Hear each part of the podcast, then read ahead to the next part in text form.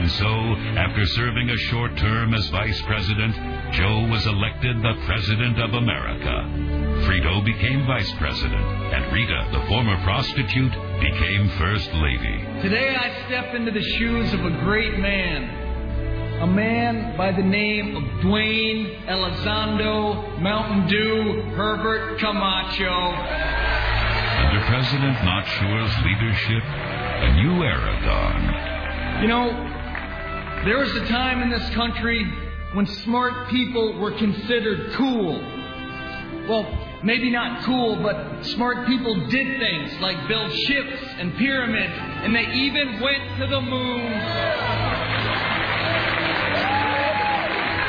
And there was a time in this country, a long time ago, when reading wasn't just for and neither was writing. People wrote books and movies Movies that had stories, so you cared whose ass it was and why it was farting, and I believe that time can come again.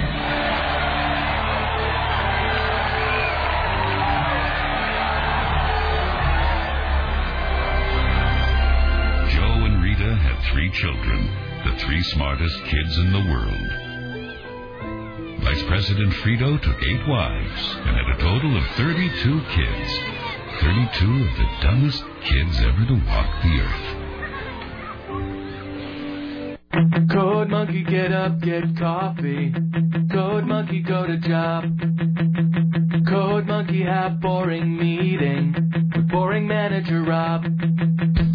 Rob say code monkey very diligent, but his output stinks. His code not functional or elegant. What does code monkey think? Code monkey think maybe manager wanna write goddamn login page himself. Code monkey not say it out loud. Code monkey not crazy, just proud. Code monkey likes Cheetos. Code monkey likes Tab and Mountain Dew. Code monkey very simple man with big warm fuzzy secret heart. Code monkey like you.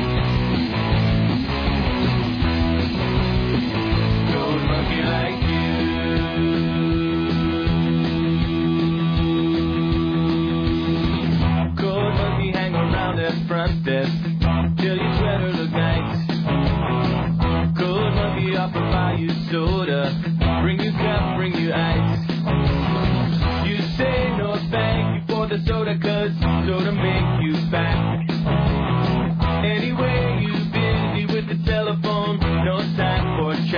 Code monkey have long walk back to cubicle. He sits down, pretends to work. Code monkey not thinking, so straight. Code monkey not feeling, so great. Code monkey like Fritos. Code monkey like Tab and Mountain Dew. Code monkey very simple man. Big warm fuzzy secret heart. Code monkey like you.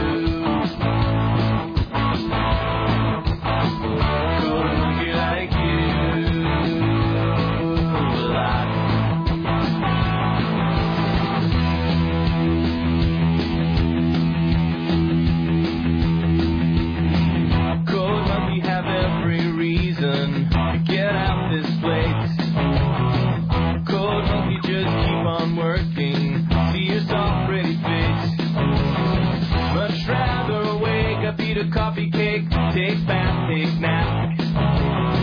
This job fulfilling in creative way, such a load of crap. Code monkey thinks someday he have everything, even pretty girl like you. Code monkey just waiting for now. Code monkey said someday, somehow. Code monkey like Fritos.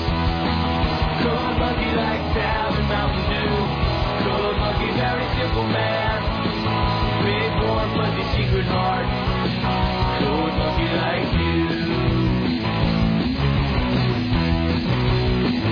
Code monkey like you.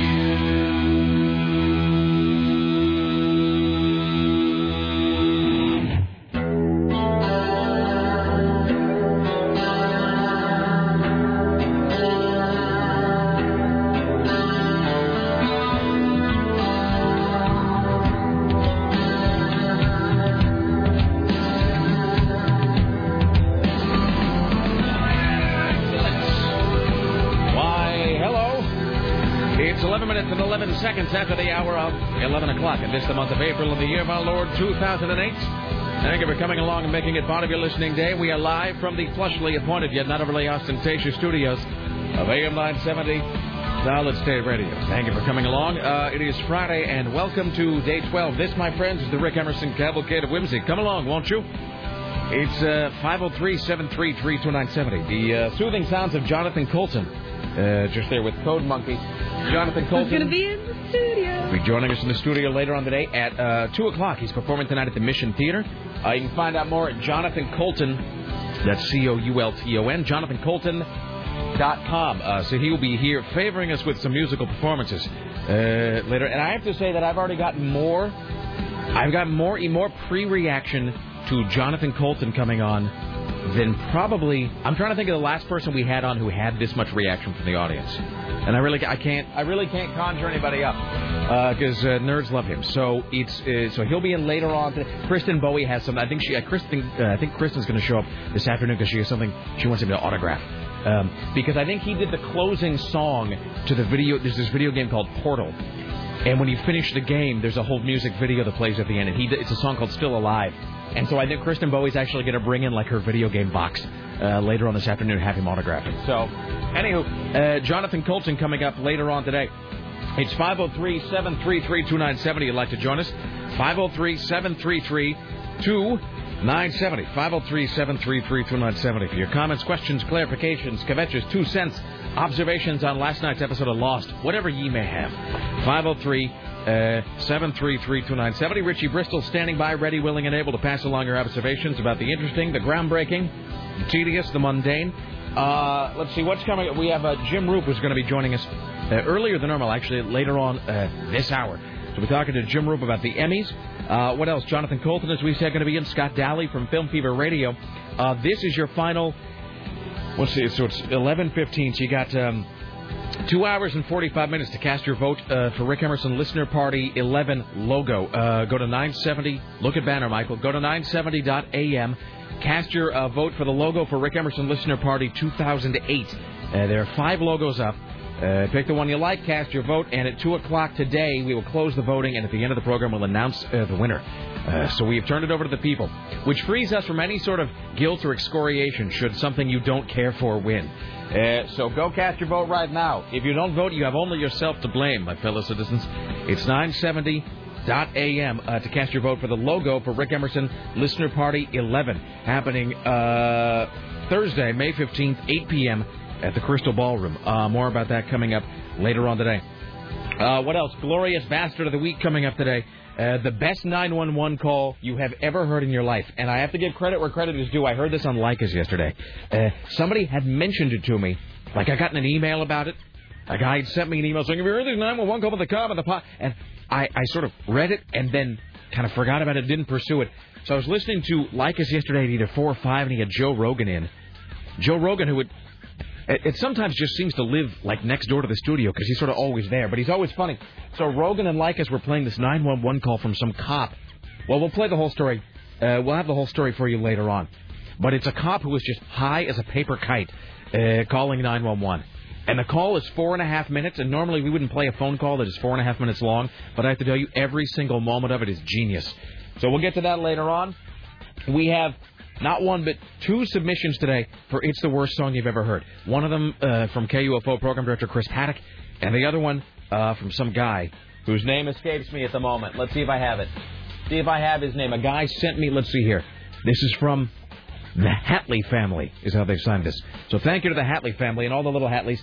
Uh, they sent us a great submission for worst song you've ever heard. We'll, we'll try to get to at least uh, one of those today, and we'll answer the magical question: uh, What are your children sniffing? That's all coming up. Plus your phone calls, uh, email, etc., so on, so forth. Tim Riley working on the following stories for your edification on this Friday. Well, Bill Clinton will be at drinking Lincoln High tomorrow. Yeah. Eugene bike gangsters run a cop off the road. You won't hate this coming Monday because the first government rebates go up by direct deposit Monday, a week earlier than earlier expected. A man who died of a heart attack drank four Red Bulls a day. Two horrible Florida stories. A bee tornado frightens people to death in Florida, and a Florida man is eaten by his pit bull puppies. And a bush heckler punches a girl in a wheelchair. I'm sorry. I didn't mean to. I was laughing at a thing I heard earlier today that has nothing to do with a wheelchair girl being punched. I'm laughing at that only because when I saw the headline yesterday, it didn't occur to me that it could possibly be a real story, but I should have known that it was a real story. So, anyway, so we'll get to that. I got a whole. I actually have a whole pile over here of just things, uh, news. Let's see, one. Let me just count up here. And Tim can tell you this that we have news stories scattered everywhere. We are like some weird Depression era family hoarding beets in the basement. Uh, there is so much news surrounding us all the time. I mean, right now I'm looking at Tim. Tim's got one pile to the left, one pile to the right, whole stack of news on the computer in front of you, another pile over there. I mean, there's, I mean, there's multiple stacks of news. Firefighting efforts are hampered due to the fact that too many news stories were stacked up in I'm- one place. No, I mean everywhere you go. And so uh, there's actually a whole separate pile that I keep over here to the chair on the right, which is things that I know deep in my heart we will never ever get to. But I bring them in every day, largely because I feel sorry for these stories. Because They seem really, inter- you know what it is? These stories are what uh, that woman that wrote that book, Animal Husbandry. Uh, they're the old cow. There's something that seemed interesting at the time and that I just never got to. The chair of unwanted stories. That's really it. the the island of misfit news, and it's just sitting over here. Look, let me just read you. Let me give you a couple of headlines from the from the chair of news that will never be gotten to. And these are quality stories, friends. Maybe we should give them to that robot. Man, He'd like them, I'm sure. the uh, so we don't have a gather bot uh, quite yet to go find the news for him. We let's just listen to these headlines and keep in mind these are stories that we- we're probably never ever ever going to get to because there's just too much happening every day. But this is the quality of news we have on this program. That these are stories that don't even make the cut. Listen to these headlines: Exploding toilet throws man 300 feet. How about this? Man impaled by hotel fence. Uh, No. I saw that. Burger King launches 85 pound burger. Beer church opens. Uh, let's see. Man convicted for staring at uh, at woman. Uh, let's see. What else do we have? Uh, I have something else here. Um, Neil Diamond talks about new tour and album. Yay. Librarians find, quote, bags full of fluids scattered everywhere. I mean, these are all stories that seem really substantive that I know deep within my soul will never be read.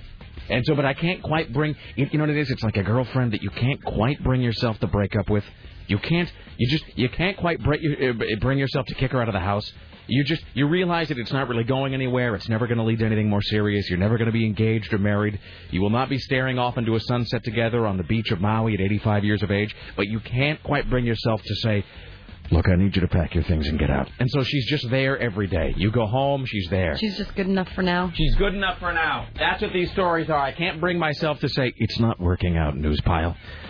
Look, when we first met, when I first saw you on the Reuters feed, I thought you were really interesting, and I thought maybe we'd have a future together and you'd be on the show with me. But But now if you're lonely one night and you're looking for them, but that's totally what you know they'll be right where you left them. exactly. If I come in and the computer has crashed, there's no internet, none of these other news stories work, uh, all, everybody else is struck by lightning, and I'm here with four hours to fill, I know that those stories will be there for me. I can call them up anytime I want, and they'll be just as good as they were then.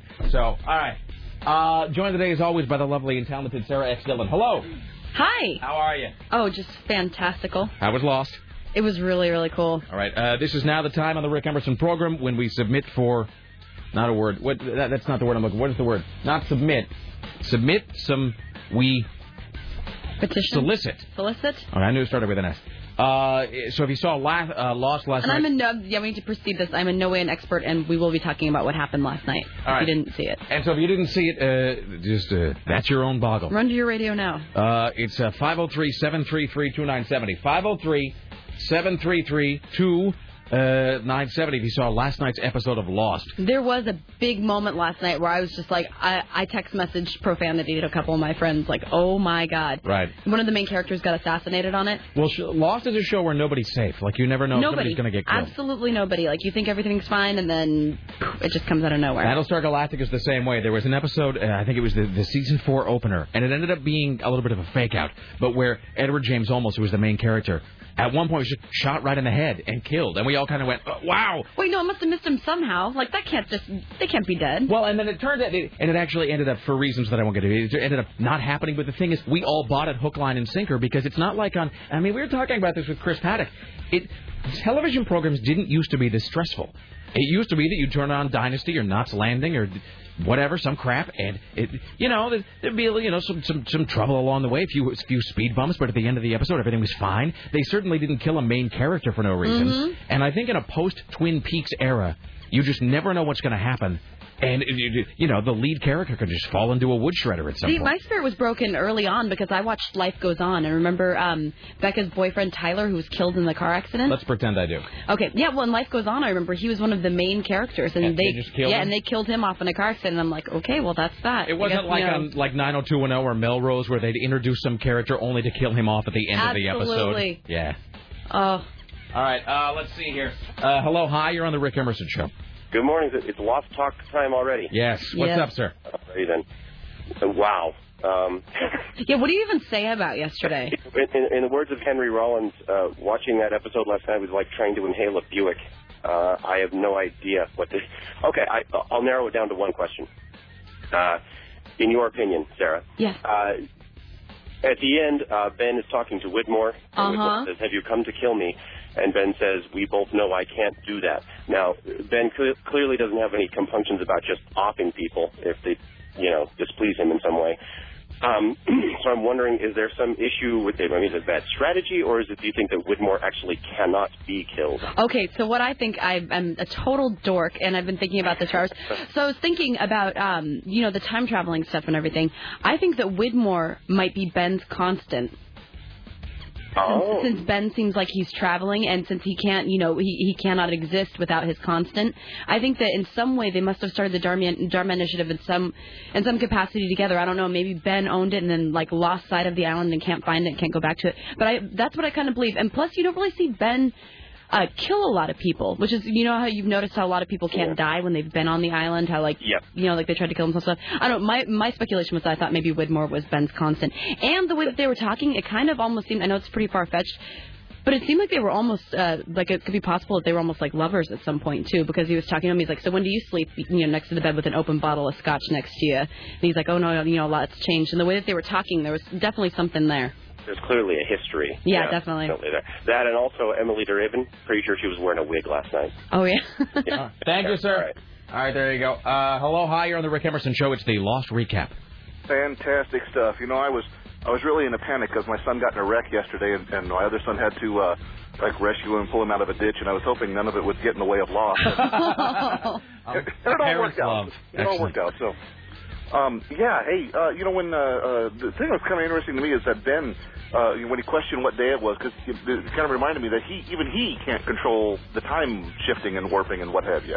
Yeah, that was nuts. And when he landed in the middle of the desert, I was just like, I, yeah, it was like some weird drug trip. I'm like, what is going on here? And I and I, I dearly wish I could figure out what happened just before that when he, you know, it's like where because he was like all of a sudden completely shocked. Why am I here? Kind of deal. Yeah, he was all crazy and wild, and he's wearing that giant parka in the middle of the desert, and he's shot in the arm. It's like, what the hell is going on there? Yeah, yeah. So um, no, uh, very mm, mm, excellent episode. They uh, they they picked up uh, where they left off, or where they may have left off, or where they never were, or something. But they they did it very well. I was I was Dude, did you think that he was going to shoot Alex? You know I kind of thought, but I thought it might go a little longer. But when it was just like bam, gone. I Yeah. Like, I'm like When it was actually like the okay on the count of you know five, four, three, two, one, Like, bam, uh, bitch went know, down. It's like wow. it was just unbelievable. You know, oh yeah, go ahead and shoot, bang. It's like oh, he was just, you know, my face pretty much matched Ben's. Yeah, absolutely. Thank me you, sir. Mm, Bye. All right, there you go. Uh, hello, hi. You're on the Rick Emerson show. It's the Lost Recap. Yes. Um, well, it's been interesting just listening to you guys talk about it, but uh, the episode really twisted my mind. What I thought was interesting was bringing back the Black Mist, and my wife, who doesn't watch the show much, was just asking me like five minutes before, "Are they just making up as they go along?" And I was saying, "Well, there's some things that they've never uh, come back to, Like that or the four-toed monster, uh, the four-toed statue. Yeah, and the the polar bear. Did they revisit the statue, the, the No, freaky and where that's the Sayid had seen through the thing? Oh. Yeah, no, they never have, and they they hadn't touched on the smoke monster till this part. But yeah, continue, sir. And I don't know. I I'm not thrilled about the smoke monster. It seems a little too out there, but I guess as we go along, it gets more and more out there. Yeah. So, what do you think when Ben went down into that little room? Do you think that he was in some way he can control the smoke monster? Because he went into that room, and then came back out five minutes later, and that's when he's telling everybody to head for the woods, and then that's when the smoke monster thing comes out. So it seems like he almost Yeah. orchestrated it. And he was covered in dirt or grease or something. Yeah, that was really. It was. It looked like maybe he had been somewhere that he wasn't. Because he goes into this little room, came out, he was completely filthy, and then telling everyone where to run. That's yeah, it was really strange. All right, thank you, sir. I meant to ask you actually last night because it was I knew it was going to air uh, to list the things that you felt needed to be addressed. I meant to do, had do this yesterday to say like what are the things off the top of your head that they need to revisit or talk about or that they can't just leave because isn't Well, they do kind of- everything. Like you won't see characters for months. and Like it- aren't they kind of notorious too for planting little intriguing things Mhm. like a polar bear and then they take like four years to get back to it? And you're Yeah. like, but what about the bear? there was the polar bear in like the first season, and then they just revisited a few episodes ago in this season, and then still nothing. You still know nothing. Like they'll give you a little bit more, but you are nowhere closer to knowing what the polar is. Like okay, there was a live one. Now they found polar bear bones, and you still don't know where the hell it came from. Uh, let's see. Hello, hi. You're on the Rick Emerson Show. It's the Lost recap. Hey, I don't have anything really big or overriding, but I've got a couple little observations. Uh, first of all, uh, when uh, um, when he checks into the hotel, he gives his name as Moriarty. Yeah, Dean Moriarty, right? Right, and if you're a literature fan, um, Moriarty is the uh, criminal mastermind who nearly killed Sherlock Holmes. In, yeah, uh, Sherlock Holmes' stories. his arch rival, his arch enemy. Right. So he is, uh, you know, that might be a little bit of a clue as to whether or not Ben really is one of the good guys. Yeah, because As he- Moriarty traditionally is a, he's a villain. Yeah. Mm-hmm. Right. And um, then another thing, uh, when he lands in the middle of the desert, he's wearing a Dharma Initiative parka. If you caught that. Yeah, I saw that, and he's shot in the arm, and Uh, I kind of, I kind of suspect he got to the Sahara Desert the same way that um, Locke's father got to the island through some mechanism that we haven't seen yet. But you know, Locke's father talked about, "Hey, I just woke up and I'm here. Where the hell is this?" I think that's probably how Ben got the other way. And the last thing is when he, uh, when he went into the basement there, and uh, you know, to his little secret room. He opened a door, and there was another door that looked like it was stone behind it. It looked like there were hieroglyphics on it. yeah, he pushed on it too, didn't he? And he didn't really see anything uh, else. It kind of gives me the impression that the island might have been a home to some more ancient religion or whatnot, because it kind of looked like you might see on a temple, and you know, there's the weird statue with the foot thing going on. So Let me just uh, real quickly before we before we do this. Um, did you, the, the Moriarty guy? What did you say the name he checked in under was? Uh, I. It sounded kind of like he said Dean Moriarty, It but he Dean could have said Moriarty. D. Dean Moriarty. Okay, I'm just double. I was just double checking. I thought I had another lead on that, but They- I was checking. I was double checking. Yeah, they do a lot of like literary references All right. in it. That's why it's so interesting. The only other thing I can think of is the uh, the name on the jacket. If it was a name that he was wearing, was Halliwax, which uh, struck me as odd because I can't remember any characters with that name. So, so is that like another company? Could that be another?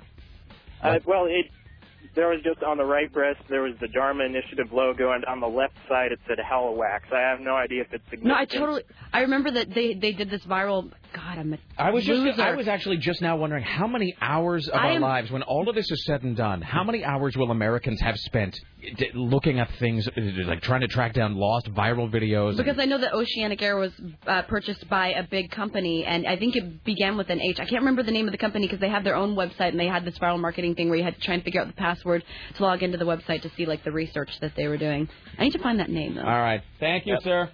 Have a good one. All right, there you go. All right, uh, well, we should probably break Yeah. here. It's 503-733-2970.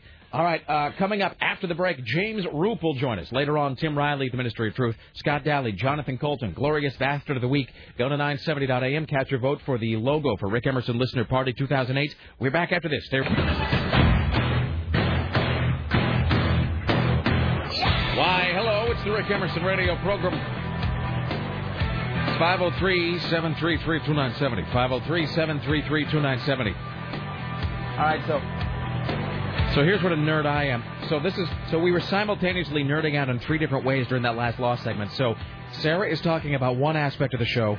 The other guy calls up and he's talking about the monogram that's on some guy's jacket when he's checking in. He's using the passport that says Dean Moriarty. Thanks to David, it, it's the Hanso Corporation. that Hanso owns- Corporation. yeah. So, meanwhile, I, who at this point I'm not even caught up with Lost, I'm not even really watching it. I am then going to Wikipedia, um, to see if maybe uh, because I thought the guy had said not. I didn't think he said Dean. I thought he said Drew Moriarty, Mhm. which I in turn thought was going to be a reference to uh, to a, a guy who's a, a writer and a screenwriter on Ain't It Cool News, which turns out it's not. This guy says. Uh, Dean Moriarty is a Jack Kerouac character, one from On the Road, based on the real uh, life person Neal Cassady. Uh, the Sherlock Holmes character is James Moriarty. So I guess so. Dean Moriarty is based on a guy named Neal Cassady, and is in turn a character in On the Road by Jack Kerouac. Yeah, and who is also referenced as maybe being the the great grandson of Sherlock Holmes' uh, Professor Moriarty character. And that's in the Alan Moore thing. Yes. Right. All right. In the the League of uh, what's its League of Extraordinary Gentlemen. Jesus. Oh my gosh, this makes my head hurt. Can you see? Can you see? I can, but it's a but you know, and and here's the thing is, I almost think at one at this point I now have to wait and just watch the whole thing when it's done because I don't I don't think I I can take any more stress right now. I just can't. I uh, I think that right now this is probably a convert. Oh, we're supposed to have a Jim Roop at some point. Hey, Richie, Richie, could you please to be calling? Yeah, you toss CNN a call. We don't have anybody else uh, this, you know, in, in- before the news hour, so that's fine. But I just want to make sure that, that, that, you know we don't get too And tell terribly Tyler to have fun at his Bruce Springsteen concert. where he's got floor seats, bastard. Um, so uh, we were, this is probably a conversation for another time. But we were talking to Chris Paddock uh, from KUFO about uh, Lost this morning. He is the biggest lost freak I've ever met. oh, met. he's a full-on freak for it. And we, noting how television programs didn't used to be this stressful. There is a, like a whole new kind of stress in American culture that is television stress. Uh, and where, where you're sitting there getting all bent out of shape and getting your brain folded in half about some crap that's not even really uh, real. Uh, and it's not because Battlestar Galactica is the same way. He's powering through. I don't even know what Battlestar Galactica is about. Is it like a Star Trek kind of thing? Well, only Are there the- like weird creatures? Only stuff? in the sense that it's only in the sense that it's people on a ship in space. I mean, it's not it's not like a landing on some mysterious planet where you're attacked by tentacles, uh, kind of a thing. Uh, Battlestar Galactica. It, is it's a it is sort of um. It is sort of a a a, a science fiction uh, retelling of the lost tribes of Israel who are wandering in the desert looking for you know you know for Canaan, um, except it is people you know basically humans in space trying to find Earth. Uh, because Earth has been foretold in their scripture as the promised land. So they're in space trying to get to Earth, sort of like a big wagon train through space, trying to find Earth, and meanwhile their arch enemies are also trying to simultaneously destroy them and find Earth themselves. So it is a race between uh, between uh, between humans and Cylons who are the enemy. It is a race between two. Is that why everyone's talking about who the last Cylon is? Was there a Cylon on the That's good the- time or good team or something? That's the that's the thing is there's the humans and then there are Cylons. Uh, the Cylons have evolved to the point where they look human, and so there are Cylon like sleeper agents who are passing as human on Galactica, which is the the ship. Okay. Uh, so it is there are there are members of the Galactica Just like in Star um, Trek, and there would be like evil data. Exactly, And, totally. That's yeah. what it is. So they're members of the of the Galactica, um, you know, the, the, the, the members of the the whatever what the word I'm looking for, but you know, it's because it's, a military ship. So there are members of the Galactica crew who are secretly Cylons. Um, suddenly I remember everyone kept saying, "Who's the last Cylon?" that, and they haven't revealed it. They've revealed Still? there are twelve Cylon models. So, so there are 12 Cylon models. So your 12 Cylons are like my Oceanic Six. Exactly. Okay. And so there are thousands and thousands. I mean, there's an infinite number of Cylons, but they only come in 12 models. They've only they've they they've evolved to look human, to pass for human, but they only have 12 different models.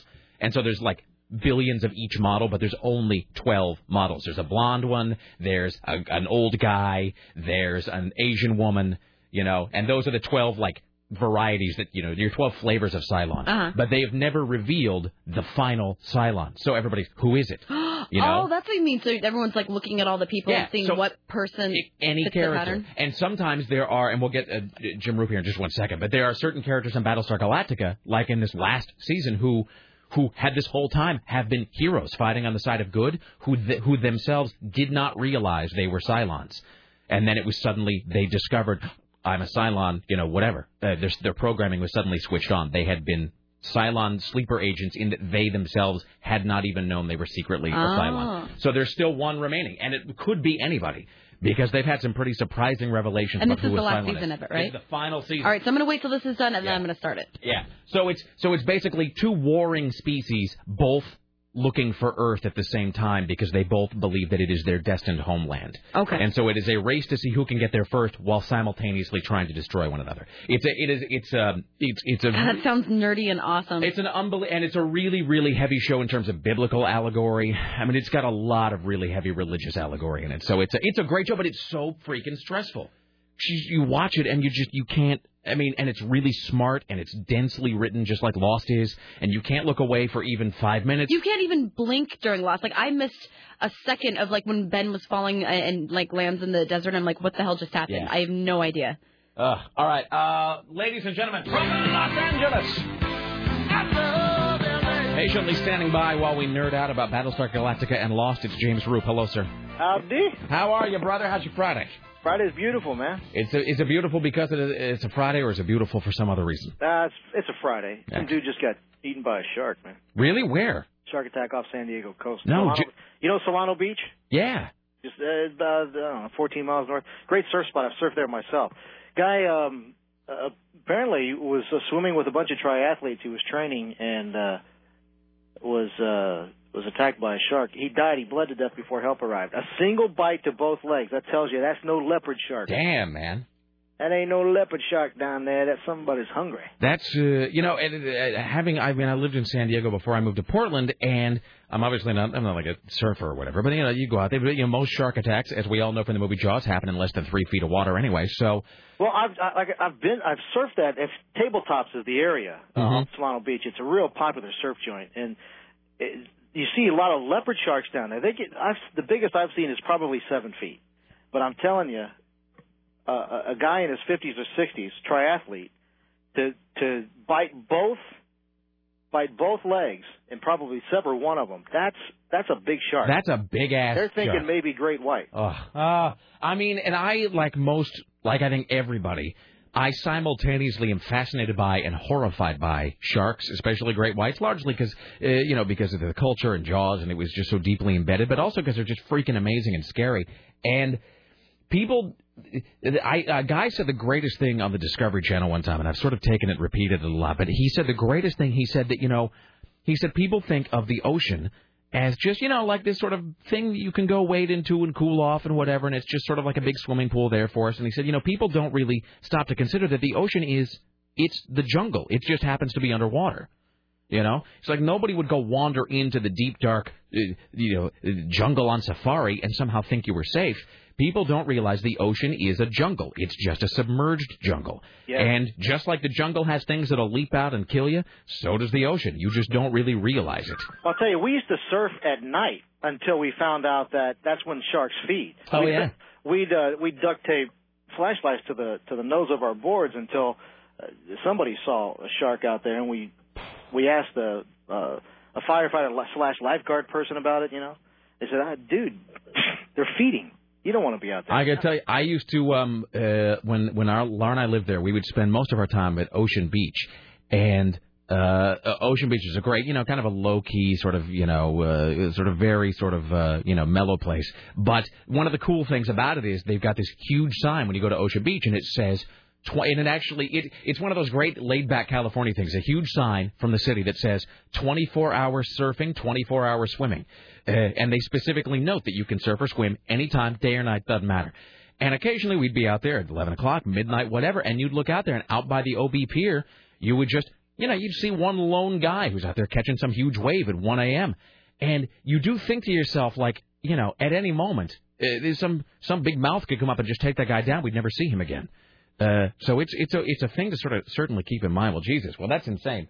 Yeah. Uh, um, Crazy man. yeah. Well, I guess there's no natural segue to t- to talk about reality television. Sure. Um, That's reality.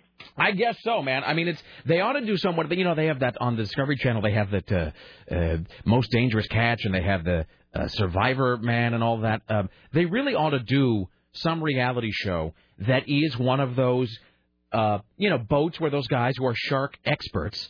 Uh, whatever they're called, uh, ichthyologists or whatever, where, where they go off and they just spend three months at sea studying sharks and then turn that into a reality show. I bet that'd do. I bet that'd do pretty well for them. I bet that that'd do pretty good business for Discovery Channel. Oh, I would think so. I mean, because some of that stuff gets pretty hairy. Because you know, sharks they they're stupid. You know, I mean, they're great predators, but they're stupid. So they attack anything that moves. Yeah, they. I mean, they are. They, sharks are. I remember I read this phrase. I read. I, man, I read the freakiest book. It's called Close to Shore, and it was the. It's the true story of these shark attacks that happened in New Jersey, off the coast of New Jersey in 1906, and it's actually what inspired Jaws. Um, and uh, they, you know, how they, they discuss how the, the, the great white shark, especially, is what they call an apex predator, which means that it's the very top of the chain. There's nothing that attacks sharks, uh, really, except for us. So, in any event. Yeah. Uh, so they uh, pretty wild. on the Emmys for a second though. Uh, we were just talking about TV, but is it have they added an Emmy for? It's not for best reality show. Is it for reality The best host. best host? There's already a, a reality show category. But you know, I was talking with a guy named Scott Sternberg who has a production company. Does a lot. He, he's he's the one that produces the Academy, uh, a bunch of game shows. He's his production studio is an unscripted production studio. You know. Right.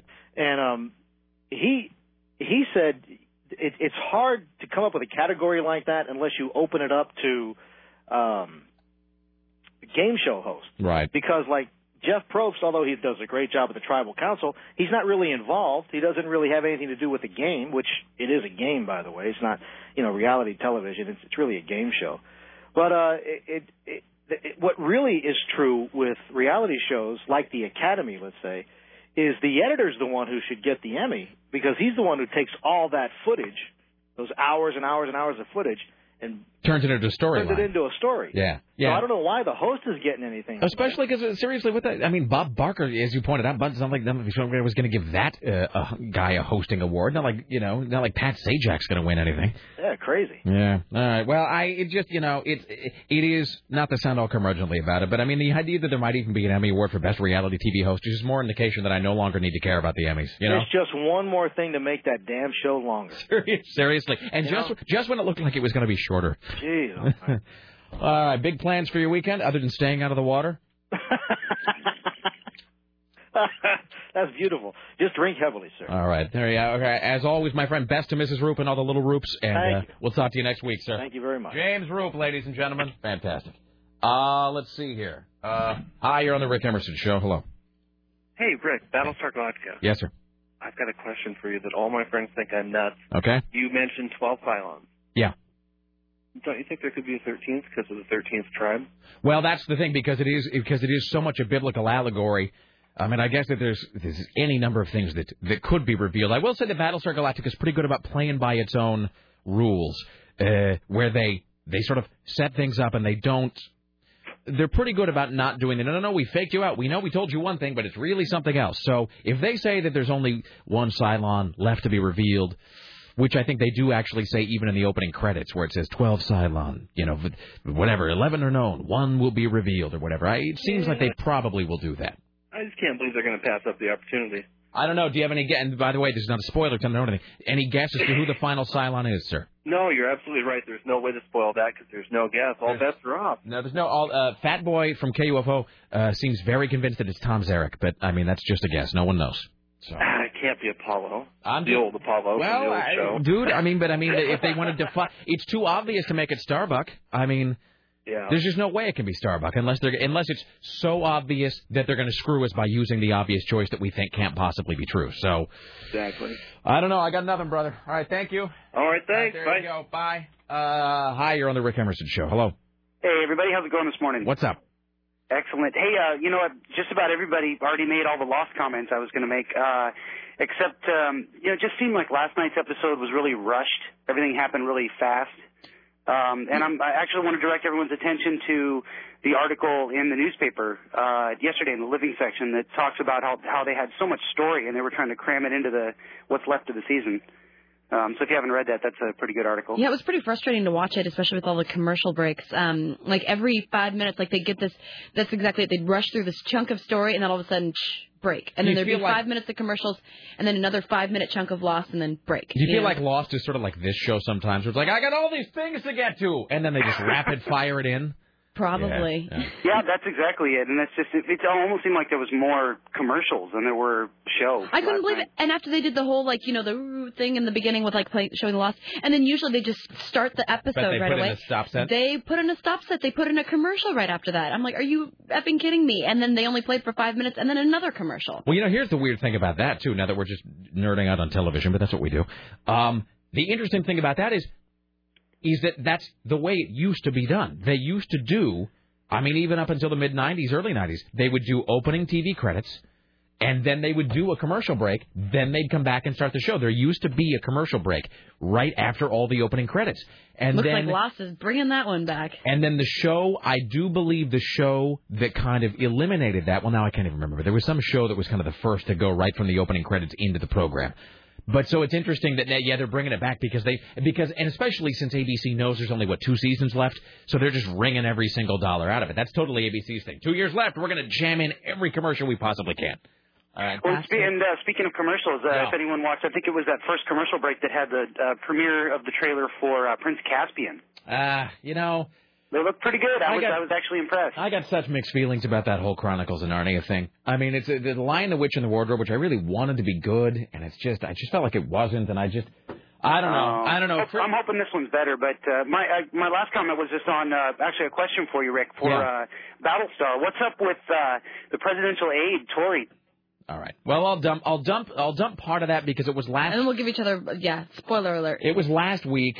Although we just spoiled everything that happened like less than a day ago on Lost. Um, I dumped Yeah, part of that. talking about it. I dumped part of that, but here, here's what I'll say is that um, at the end of last week's Battlestar Galactica, there was a there was a pretty a pretty unexpected thing that happened, and so now now that we have uh, now that we're going to talk about, it, I will say we will spoil it here, but I'm going to give ready like a five second warning. So if you didn't see last Friday's Battlestar, tune out for like 60 seconds or so because we are going to talk about here. First of all, can we stop for a moment, and stop down, and talk about how unbelievably scorchingly hot that woman is? Tory? Oh, yeah. Jesus. Uh, I mean, she's one of the most beautiful women I've ever seen on television. I mean, unbel- she's uh, uh, it, um, scorchingly hot. What's her name? Her name is Tory. I don't know the actress's name. Actress's name is Rekha Sharma. Okay, uh, I wouldn't even. I don't even know how to spell that. Do you have? No, neither do I. Well, Um, yeah, R R E K H A S H A R M A.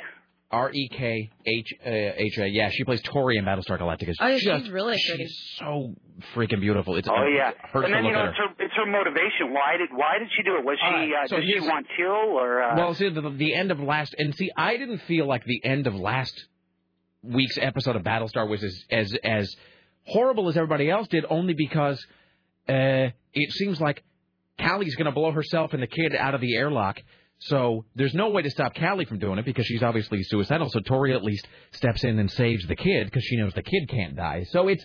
Uh, I felt that in a, in a way she was sort of not quite as villainous as everybody thought. I thought in, in a way she was being quasi heroic, maybe anti-heroic, because she saved the kid at least. But it was creepy though, and that final shot of Callie floating around all frozen in space was a little unnerving. with her eyeballs all glassed over, and that's like a direct parallel to the to the episode last night of Lost where uh, Ben's daughter died. I mean, these are two characters you were invested in and actually really liked. But that's the thing about dead. these shows. But that's see that goes exactly what we were talking about. There's nobody safe anymore. So Callie, who, you know.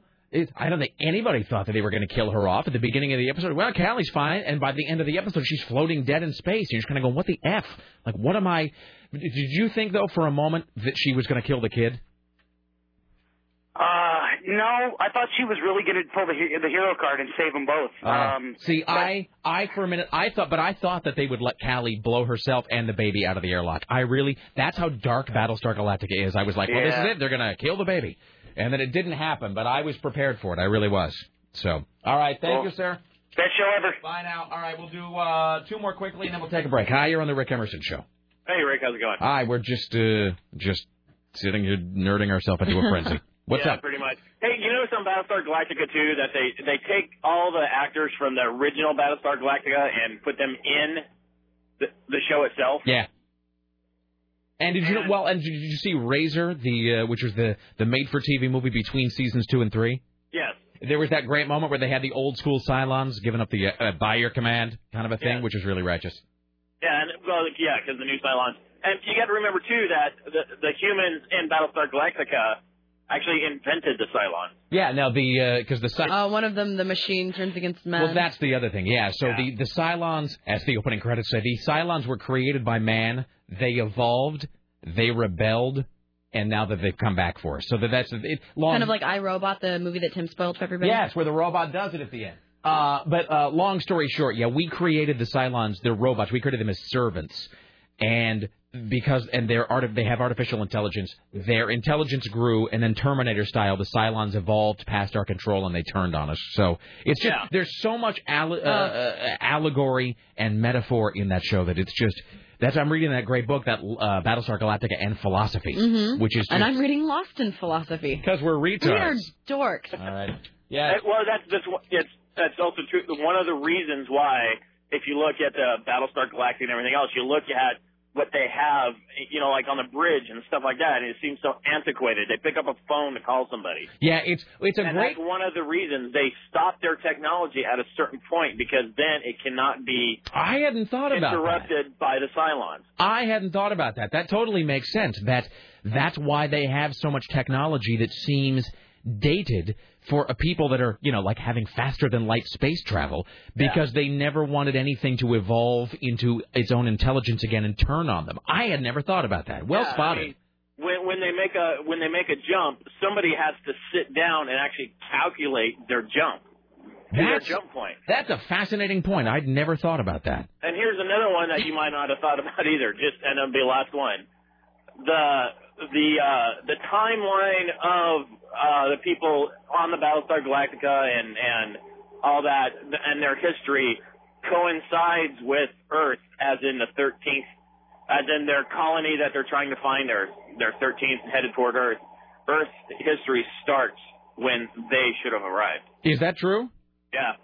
Uh, all right. You know the other thing they do at the beginning of Battlestar Galactica, because there's only the thing is there's there's only uh, in the show there's only 39,000 humans left alive, like in the entire in the entire galaxy, and every episode people die, and so every episode starts with a uh, a little uh, logo on the sc- a graphic on the screen showing you how many humans are alive, and every week Yeah. it drops, and it's Yeah. just so gut wrenching. All right, thank Oh, you. Can I read this one email that Aaron sent me about Lost? It won't mean anything to you, but And then we have a question about Tim, and then we'll go to a, a break. Okay, here. so the League of Extraordinary Gentlemen and Lost, right? This might blow your mind. The team eventually gets hunted by the very government they're promised to protect. In the end of uh, the League of Extraordinary Gentlemen, the League created a special project that could send certain individuals, usually those with special abilities, to a parallel dimension to strike out when humanity needed them the most. The plan was first pitched by Dean Moriarty. Ah. I do not like this. My head.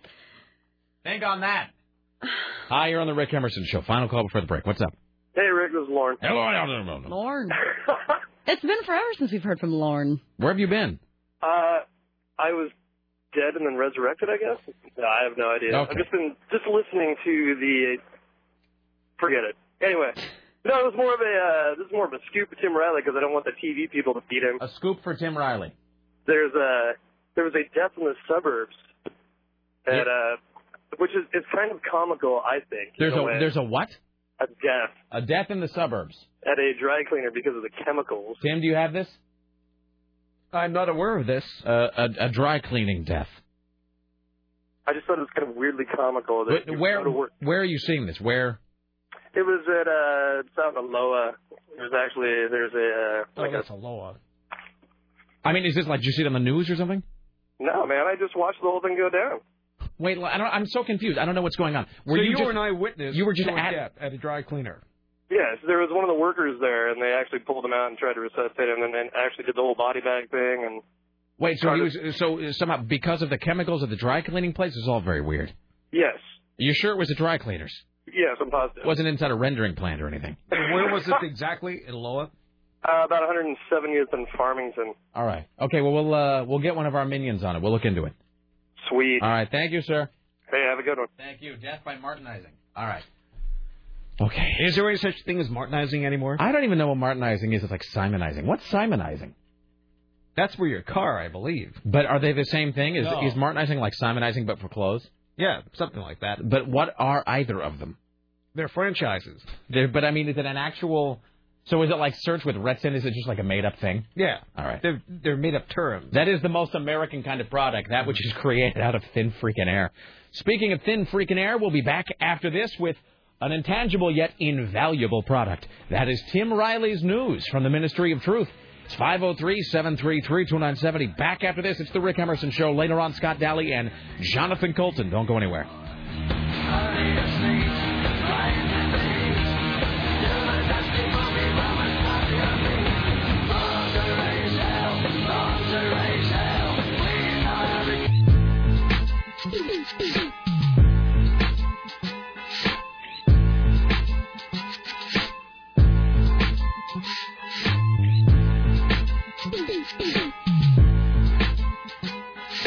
Yeah, photos like that are always really great, and then not so much later.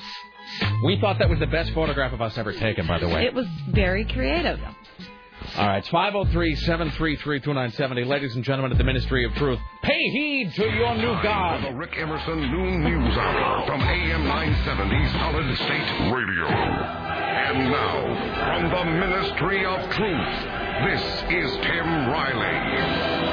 Beginning here, we have two serious crack-ups. One is on the I-5 southbound at Wilsonville at mile post 283. It is a rollover. Somebody is pinned inside. Lifeline has been activated.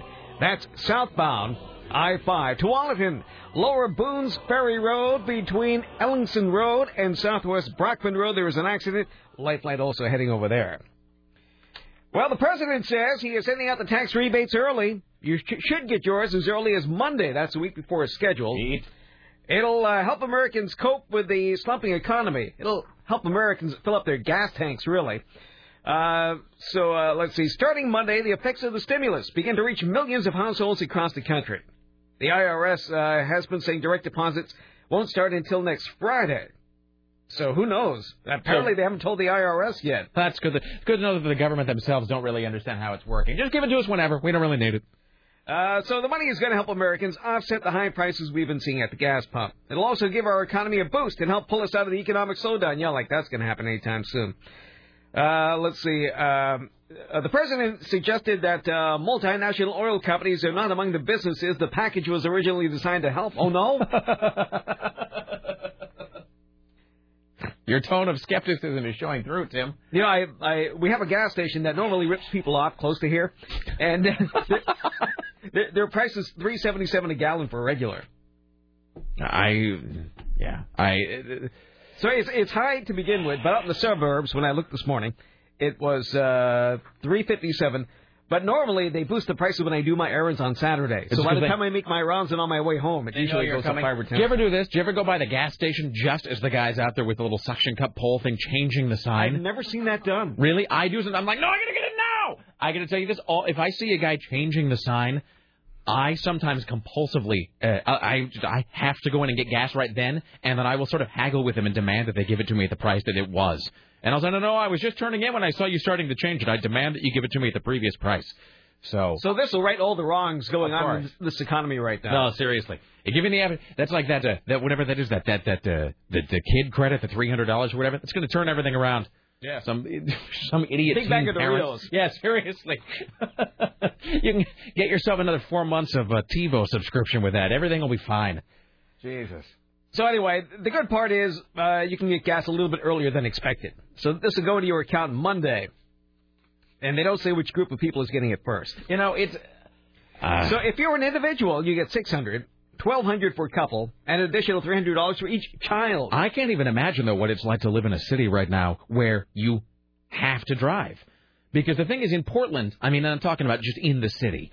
In the city of Portland, None of us would be here if we had to drive. Well, I, I'm, yeah, I mean, it, the the public transportation system uh, in and around Portland is very good. Uh, I don't know that I don't know that it's the, the best in the the best in the you know in the in the country or anything. I mean, obviously everything's graded on a different scale. A city like New York people don't is, get killed every day. no, and a city like New York doesn't, uh, you know, or the Bay Area or Portland, they all have slightly different needs. But I'll tell you what, Portland, as contrasted with most cities I've lived in, I would say of the cities that I have lived in, there is better public transit here uh, than anywhere else. But you go to a place like L.A., where it's just, I mean, you're you gotta drive. You're driving everywhere. There is no option. There is no choice. And the Uh, worst thing about LA now, you're exposed to commercials on screens on buses. Is that true? Yeah. Like on the, the bus boards on the side? No, there there are TVs. Oh, seat back TVs. They're at the front of the bus. You can't avoid them, and the sun is blasted. so you're sitting there just hating your life anyway because you're riding a bus in Los Angeles, And you Uh, must watch commercials. And meanwhile, there's a, have you been injured in an auto accident? And it's and it's like out of the tinny little speakers which are all overdriven. Mm-hmm. Ugh, yeah. Well, and the worst part is they're all in English, and nobody on the buses can understand English anyway. It's the most ridiculous thing. So it's loud and pointless. Yes. Yeah, I so if uh, you know to be, and I know that it's not like I take a lot of public transportation at this point, but if someone just doesn't have a car, can't afford, and uh, I mean, I think we lose sight of the fact that there's simply people who can't afford to put gas in their car sometimes. Yes, I know. I mean, there's just people who are just like, uh, well, I can either buy this bread or I can buy a gallon of gas. What should I do? And the thing is, you can actually probably buy two loaves of bread for that gallon of gas. Uh, and you know, the, you know, people got to uh, take the max or the bus or whatever. So at least they live in a city where they can do that. But god damn, man, if you were living, if you were living somewhere like L.A., you'd just be effed. You'd be effed beyond belief right now. Yeah. So, all right, So anyway, uh, yeah, you'll start getting your money Monday. So It'll- look in your bank account. it'll fix everything. It'll fix everything, and everything will be back to normal again. So there. Uh, three men called outlaw biker gangsters have been arrested after running a cop car off the freeway during rush hour yesterday in Eugene. Uh, apparently, uh, Eugene police detective and uh, a firearm special agent were driving down I-5 and uh, working on a motorcycle gang investigation when they were surrounded and boxed in by three vehicles. That sounds really scary. Investigators say they recognized the suspects as members of the Mongols Motorcycle Club. As the three cars closed in on the cops at the construction zone, ATF agent James Pickard was able to avoid the crash, but the suspects were initially able to get away. But they caught him and arrested them all, so they're going to be in trouble. Accident on the St. John's Bridge happened uh, yesterday afternoon near the base of the bridge. The tire of a semi carrying a large load of scrap metal hit a curve and sent the entire truck onto its side. In an amazing show of level headedness, Seth Gross stopped his Subaru, put his car in reverse just as the truck began to fall. The side of his car was crushed, but he was able to uh, back up enough to avoid being crushed to death. Oh, so it hit the side of his car, but not the whole car. Yeah, so he saw it coming. He backs up. Luckily, nobody was behind him. Did the um, did all the scrap metal spill onto the road? Yeah, it did. Jesus. As a matter of fact, uh, the lady driving the scrap metal car, let's see, has been ticketed for careless driving. So the bridge was closed for a while. So the truck tipped over. Yeah. He backed up just in Just time, in the but nick it of time. only crushed the side of his car, not Mhm. the side with him in it. Mhm. Uh, oh, let somebody here is now. I'm going to bring this person on now. uh, This somebody here is at the dry cleaning place. Let's not identify uh, the name of the business. So I'm going to bring this person on. Is this Calvin? Yes, Calvin, are you- I am here in front of the cleaners. Are you now? Are you in front of the actual dry cleaner where this uh, fatality allegedly happened? Uh, yes, uh, big allegedly. What I- is I what is the no- deal? What do you what do you see there? Well, actually, uh, I got to say, as he said, uh, 170th and Farmington, I looked up and that's that's where I was actually. So that was kind of weird. So I just pulled over. But um, there's a couple fire trucks. There's a lot of uh, you know very official looking people. Uh, about half of them are laughing, which I can't really explain. And they had the whole place uh, roped off with yellow tape. Maybe they're thinking of a limerick from last year. All of them. Yes. I think yes. So this is now is it is it is it like roped off like are the streets closed off or is it just like the business itself? No, I'll tell you, it's like a little strip mall, Mhm. and and uh, you know, there's like a Safeway or a Thriftway here, Right. and it's in there, so part of the parking lot is roped off. All right, okay. So but it, nothing it doesn't really appear to be anything uh, actively happening at the moment. N- No, it, it appears to be resolved. In fact, the fire trucks are taken off, and uh, I really don't know what happened, but uh, it something did happen. All right. So we'll uh, we will continue to look into that. All right. Thank you for the update, sir. Have a good weekend. You go. Thank you, sir. That's Calvin. Here's Tim Riley. We'll send the news bot over. Mm-hmm. and just roll, just roll up like what like one of those bomb detonating things with the claws. All right. Uh, somebody got stabbed in the Fred Meyer parking lot in the Couve last night. The address 2500 Southeast Columbia Way. There was a report of a male inside the business bleeding from an unknown wound. He'd been stabbed in an unknown location. Uh, the suspect is described as a black male, age unknown, approximately six feet tall, 200 pounds. He was wearing a dark-colored hooded sweatshirt.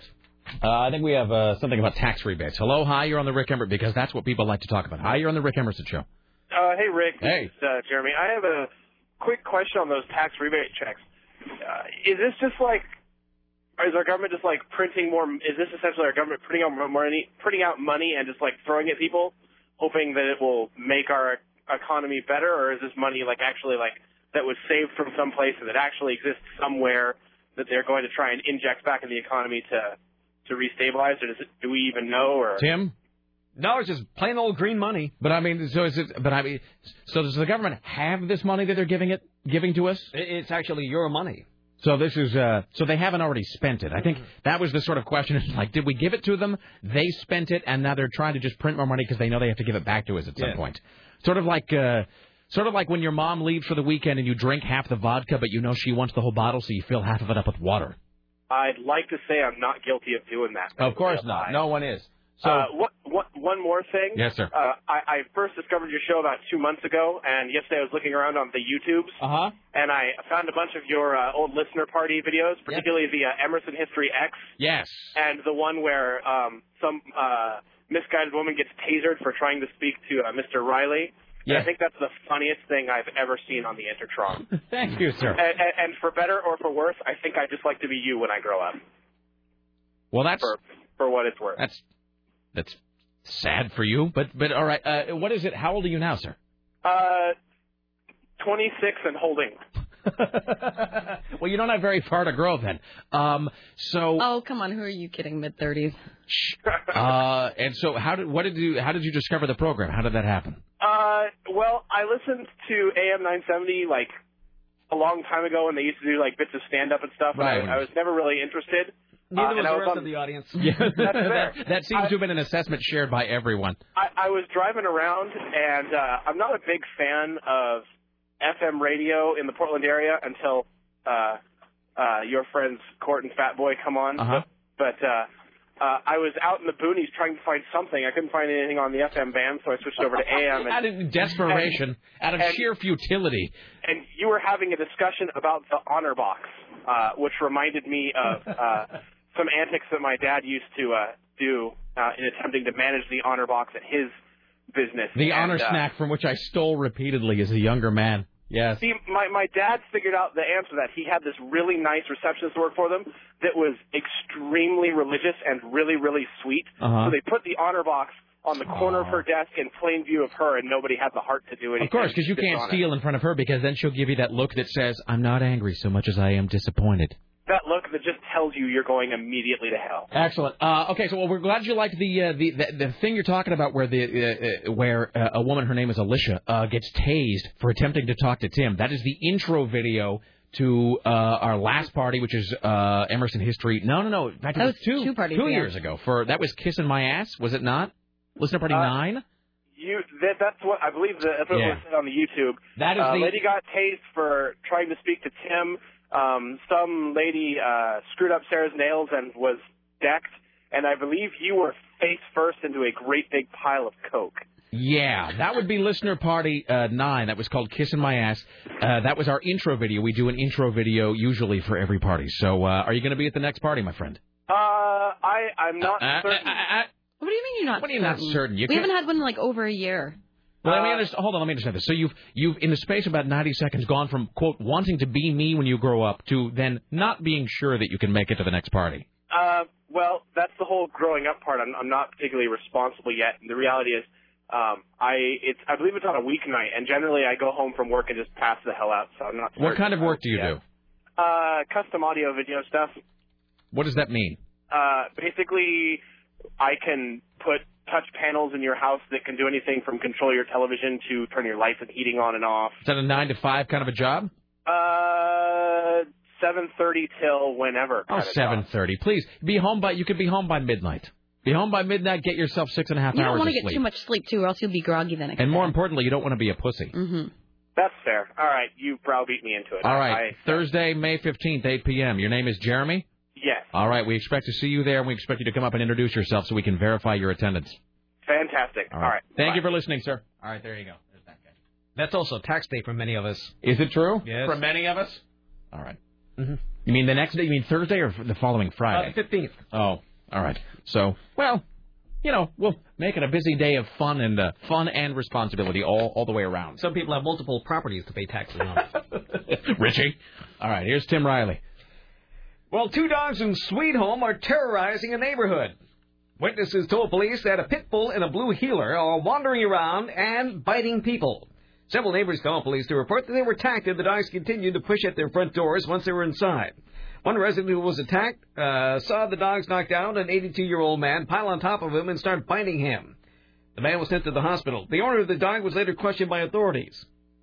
Well, why wasn't he cited? And why weren't these dogs tied up? I don't know. And so this, how many dogs were there? Two. Yeah, I don't. A this- pit bull and a blue heeler. A lot of these stories happen where the cops go and they will talk to the guy, and then nothing really seems to be done about it. They just sort of like get the information, they scribble it into some sort of a like a spiral pad, and then they go away, and there's no resolution.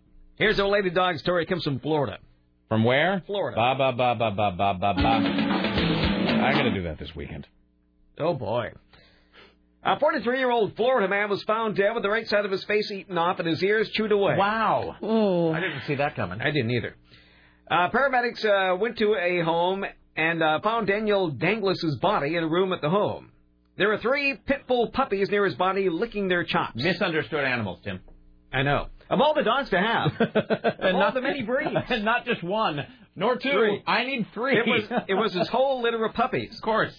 Uh, he was last seen going into his uh, bedroom by a friend. Uh, Where are you going? Just to go feed the dogs? Apparently, he was drinking heavily and took anti-anxiety pills before going to bed. Well, at least he went happily. The cause of death is not known. What else would it be? what, what else could the cops? what other? The right side of his face was eaten up and his, and his ears chewed away, and the dogs are standing over him, smacking their chops.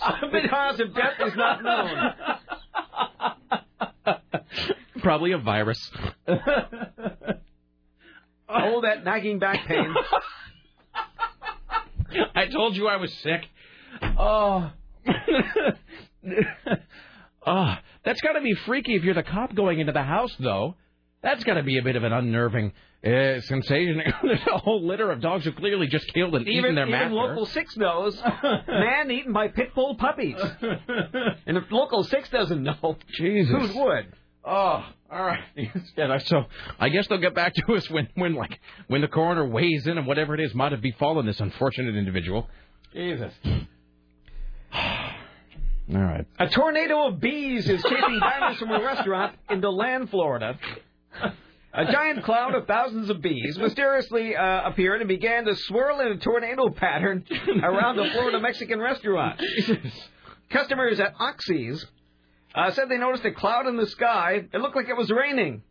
Then they realized it's raining bees. Hallelujah. A lot of people said it was bees and they ran to their cars. It was scary. I was panicked. I didn't know what to do. The bees began to swirl like a tornado and menace the customers. It looked like a tornado of bees swarming. A crowd formed at a distance to watch it. It was crazy, said one. I was shocked. I was surprised to see it. I don't know where they came from, so I was actually amazed to see them at all. It was awesome. I thought that all the bees were gone. Didn't there didn't we have some thing six months ago where all the bees everywhere had vanished? So they placed a call to the state bee office and sent the bee experts over. The bees are moving from tree to tree. They're resting now because they formed two cone-shaped swarms in one tree. well, they've tuckered themselves out. They're likely to move out in about 24 hours after Jesus. forming their cones. Uh, the beekeepers uh, will try to remove them at some point. okay. Uh, watch your local 6 News for more on this. I'd love to work at this local 6 television There's never a dull moment there. Man's face eaten by pit bull puppies. the tornado of bees. A tornado of bees sounds like that does sound like a like a murder of crows, like a new sort of unit of measurement. And when when they talk about how there's, I wonder if there was video coverage of this because in my mind's eye, when I'm picturing when I'm picturing the news coverage of this, it's just a static shot showing like an empty parking lot, mm-hmm. just with, and then suddenly you hear this and into frame, there's just a guy going running by the camera, followed by a tornado of bees moments later, and then it just goes back to an empty frame. Oh, that's fantastic. This must be the greatest place to work. I mean, I find about a half dozen stories on their website every day. We uh, we should interview somebody from Local Six and just ask them what their day consists of. I mean, there's always It's hilarious. I mean, it really is.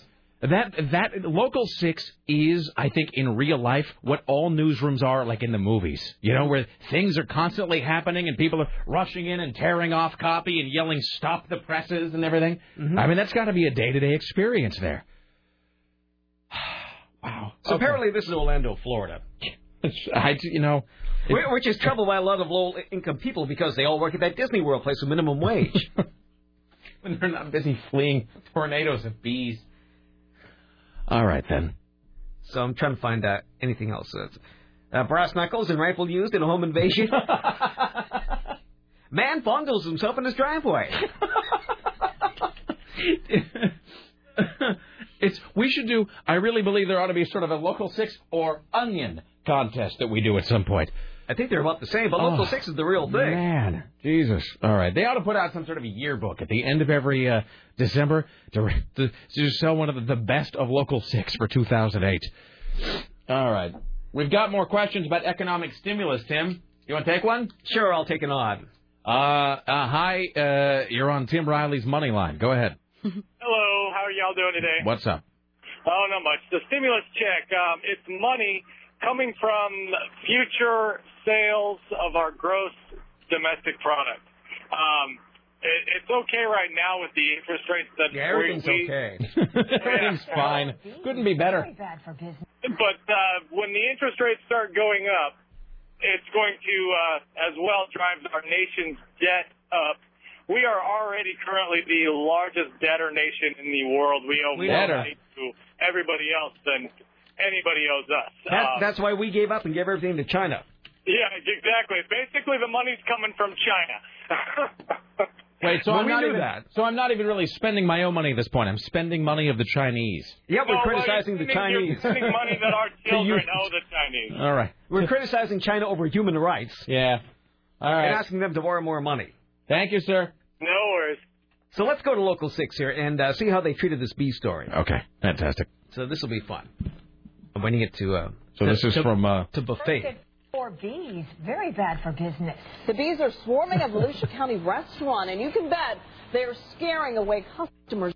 The bees Mm. are Well, we tried. How long do you think the alligator is? It's huge. All right. I just- Just at slack moments, I have that standing by. You know what? At, at some point, that people have to fix this streaming on the internet because it doesn't work anywhere. it's not, well, it doesn't work anywhere inside this building. That, that's probably true. it works. Here fine. we are preparing for the future. In my my house, it works just fine. Um, maybe the uh, maybe the str- maybe her bandwidth is too full of birthday greetings that we're selling for two hundred and fifty dollars a pop. That's not bad. We'll send somebody to your house and sell I meant one. to go, I meant to ask Sarah Wagner if she'd ever sold any of those uh, uh, birthday greetings that we apparently sell uh, here at KCMD. Do you know what Sarah Wagner said to me yesterday? She said the most insane thing to me, and I She says the greatest thing. she stopped by my office yesterday. She did. I heard her yelling at an engineer saying, "Just because you're big, you don't have the right to yell at people." Really? Yes, I heard that yesterday. I didn't hear that. Oh, you weren't in the hallway when No. I heard it. She stands up for herself, that Mm-hmm. girl. Do you know? I, okay, I, I'm not making this up. Sarah Wagner, who's one of our fine uh, account executives, slash, you know, is a salesperson upstairs, came by my office yesterday. I swear to Christ, I am not making this up. She came by and complained to me that Timmy Ryan doesn't pay enough attention to her. I swear to you, she did this. She came by my office. What? I am not making it up. I wrote it. You, I would not fabricate things on this program. The, the let's see if she's here. She did it. She came by my office yesterday, and she said, "Is there something wrong with me? Timmy Ryan won't talk to me." Hello. Hello, Dave Zinn. Is Sarah Wagner here? Um, let me see real quick. Thank you. She's probably out selling digital advertising because the contest is now underway. She's not because we've got so much bandwidth here to be shoving out uh, content. Yes, she is. Here right. you go. Thank you. Hello. Hi, Sarah Wagner. Sarah. Rick Emerson. Hello. How are you? Great. I just started hearing my name. My face is bright red right now, by Yeah. the way. Uh, apparently, a uh, Tim gives you credit for standing up to somebody yesterday who you felt was uh, was treating uh, perhaps you or others yeah, poorly. that was actually just a joke because it was Brian Jones, and you know how big he is. He's like a hundred feet tall. Yeah. yeah. and he was bellowing, "Move your car!" And I told him, just because you're big doesn't you don't have the right to beller at people, is what I said. To so, to beller. hmm you know, bellering, hollering, and bellering, right? Is that a word? you Did I mean- just make please, that up? please to spell that. No, I'm a horrible speller. Sweetie. What was what was the word Why again? are you calling me? My face is bright red right now. Okay. Do you mean bellowing? No, isn't bellering a word like screaming and yelling at people? Yes, it is. Yes. No, Yes. Yes, yes. it is. That's I. You can go look that up at the library if you don't believe me. Okay. All right. Um, So, would you like now to give some context to the phrase? Timmy Ryan isn't paying enough attention to me. No, I did not say that. You did say that. No. What I said was, whenever I pass Timmy Ryan in the hall, he does. He acts like we're two strangers on the street, like we've never Like met or strangers never. in the night, maybe. No, Like strangers who. no, no, no. he doesn't look at me. share a he past. doesn't acknowledge me, or I can. I'll look at him like gonna smile or say hi, and he just pretends like I'm not there. Like we've never met. Like we're complete strangers. Mm-hmm. I I think at one so did you used to know each other quite well? No. At one You point, probably Sarah, into an I a convenience store to catch his eye. we can put you in a plaid pantry Yeah, outfit. seriously, Tim has it. You really need to put on a plaid pantry uniform and uh, uniform and have feathered hair. Okay. Okay. So- is that what? Is that no, no, what I'm but here's the thing. But then I asked you. I said Mhm. I because I wrote it down. I said, let me clarify. You want to. You are upset that Timmy Ryan is not paying enough attention to you, and you said yes. That was your answer. You said yes. Well, I think it's rude. We work together. I see him in the hallway all the time. How, why would you just pretend like I'm not even standing right there? Why don't you say hi to him, Sarah? I do. And don't you sometimes. I did for a long time, and then I stopped because I just got annoyed. Don't you constantly complain that Timmy Ryan is sleazy and scary to you? no. Haven't you complained to me that you find Timmy Ryan to be repellent? He is, but oh, okay. I don't understand, Sarah. But in a friendly sort of way, you know. I'm not. I'm not. I still think we should maintain some sort of friendliness in the hallways when we're passing each other by. It's just awkward. We're the only two people in the hallway, and we walk by each other, and he just pretends like. Why is it awkward? Is it something from a past CBS function you'd like to talk about? If you'd uh, if too you much vodka and if you'd Timmy like Ryan. if you'd like I can I can I can arrange for Timmy Ryan to be more friendly to No, you. actually, now that we can now get you guys both in the it, studio think- to hash it out a little. I think it's just fine. I think we'll just leave You it. know as what? is. I'm going to tell him that uh, you desire more of his attention. That is so disgusting, Rick. Please, please Okay. don't do that. Sarah, Really? You're Why the- would you go and tell Rick that you that you're upset that Timmy Ryan doesn't pay attention? Because it to you? just happened. Because we walked by each other and he pretended that uh, like uh, that I wasn't walking down the stairs. And why would you complain that you're not getting the attention of a man that you just now described as repellent? You've just You are why Tom Leykis exists. you have no no no. Oh, horrible! That was a horrible thing to say. I'm just saying. Sarah, I'm just saying, like I know that you're not interested in Timmy Ryan, but the way that you're you're approaching it makes it seem like Alternate- like, You're putting words in my mouth. I did never said I I desired more attention from Timmy Ryan. Alternately encouraging and rejecting the attention of men. it's a sick game. No, I I just think that it's if you're passing someone in the hallway to to look them in the eye or maybe smile or you know acknowledge the presence. I just think that's weird that he just looks at the ground and keeps walking and pretends like no one's in the hallway. I think it's bizarre. Well, you know what? I'll, I don't gonna- desire more attention from him though. But at all. you do desire more attention. You just said you did. okay, I desire more attention from Timmy Ryan. You got me. Okay, I'm going to see him later on today. I'll make sure he knows that. Thank you. All right, bye Mhm, now. Bye. Okay, there you go. She's busy selling digital sales. All right. Here's let's do one more. Here's uh, uh, Tim Riley. We'll take a break. A woman who lost an eye following a mishap at a high school baseball game Ugh. has filed a $2.7 million lawsuit against the West Linn Wilsonville School District and uh, two fence companies, an architectural firm, and a Jesuit high school baseball player. The baseball player lost control of his bat while taking a warm-up swing in the on-deck circle of a playoff game at West Linn High School. The bat struck Malin Petrusik, who was uh, there with her husband in the spectator area. They were watching their son play. Now she wants $225,000 in medical expenses for a prosthetic eye and for injuries suffered, including fractures and facial and damage in nasal bones. She wants $2.5 million in non-economic damages in general. How much could a glass eye cost? I don't know. Uh, now, was she hit by the ball or the bat? Looks like the bat. Jesus, that's no good. Uh, the guy lost control of the baseball bat and was not gripping it firmly enough on a rainy day. Can I can I just tell you that of all the bones I don't want to have broken, that your eye bone sounds like a bad, bad thing to My have My friend broken. Chris just had to have surgery because his eye socket was broken. Yeah, that sounds singularly unpleasant. Mhm. All right. So I guess the eye doesn't fit properly in if the socket is broken. Yeah, I mean, I what just, happened is like with his uh, part of the eye socket shattered back there, and so. Um, Little the little pieces bits of of, yeah, pieces of bone were in his eye, and the, Ah. the uh, muscle that would you know c- that controls the movement of your eye was uh, getting snagged on that bone. Oh, oh, that's the worst thing I've ever heard. So he had to get so they'd have surgery to get that piece of muscle away from the piece of bone. I'm sorry, your eye just keeps catching on these jagged pieces of bone. I uh, hold on, let me wiggle it around a little. All right, Let's take a break. We'll reset and come back and try to stem this insanity a little. More news on the way, Tim Riley? Yes, a shark attack. More about that. Talking about that with Root about an hour ago. Some people may just be joining us. Excellent. Uh, we come back. More from your personal savior, Tim Riley. Later on today, Jonathan Coulton in the studio. Stay there. It's the Rick Emerson radio program. Don't go anywhere.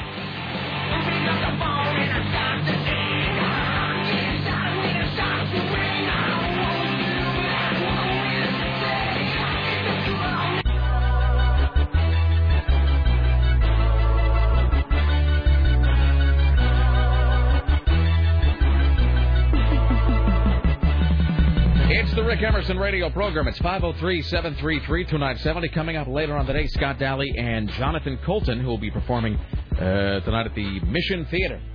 All right, 503 733 2970. Here's Tim Riley. Oh, they do have uh, internships available at local6.com. Should I apply? Yeah. Absolutely. You know, the funny thing is, we were just talking during the break. Tim was making the observation about how Orlando, as you put it, is just a town full of people who are underpaid, yet have to work every day for the amusement of others. And I was saying to myself, what a horrible life that must be for other people. People who have to work at low paid, demeaning jobs to amuse strangers. I wonder what that's like. Says the person who rides transportation back and forth to it every day. to make to, to sit here and read stories about penises being zapped by lightning. that must be awful. I think we're going to apply for this. Gathering information used for newscasts, assisting show producers and reporters, setting up interviewers, and handling incoming calls. Excellent. Uh, that's wonderful. Do you have to be a college student? Doesn't say I can't in Florida. Oh, I yeah, can't imagine. yes, you must.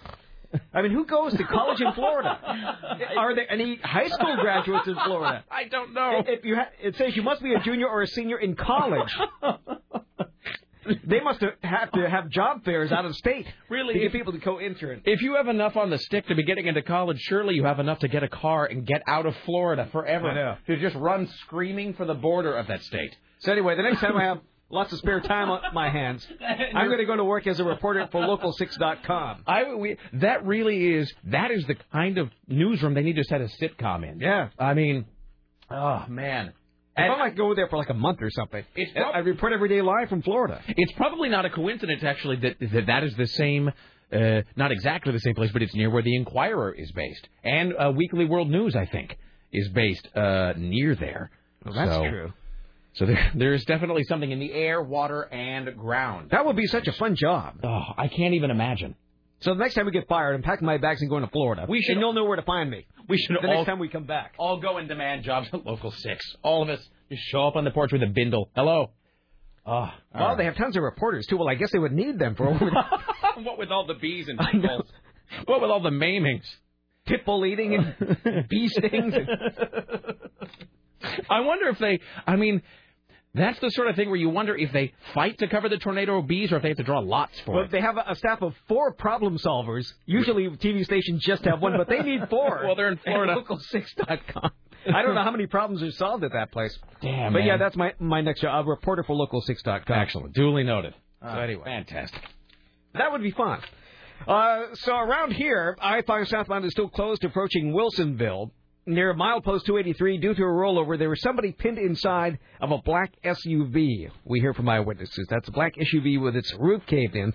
Uh, light is activated, and uh, so, yeah, there's a big traffic tie up there. So try to stay away from I-5 southbound. Once you're getting on I-5, but the traffic's all the way backed up, you know what's causing it. It's at milepost 283. Uh, let's take a break from Florida stories to tell you about a shark death in California. Bad things happen there, too. We can't forget about California. One man is dead after a fatal shark attack off the coast of San Diego. It happened shortly after 7 o'clock this morning in the community of Solana Beach. Their uh, fire department spokesman, Dismas Abelman, says the victim was with a group of swimmers when the attack occurred. At approximately 7 o'clock in the morning, firefighters, paramedics, and lifeguards um, responded to a request for assist down on the beach in Solana Beach. The victim got pulled in by, he was with a group of swimmers. He was one of a group of swimmers. Uh, the victim had severe injuries. Um, it was an attack, a large marine um, animal. Um, it would, it's obviously a shark attack. He had um, pre- he had very severe um, injuries to both legs. Ah.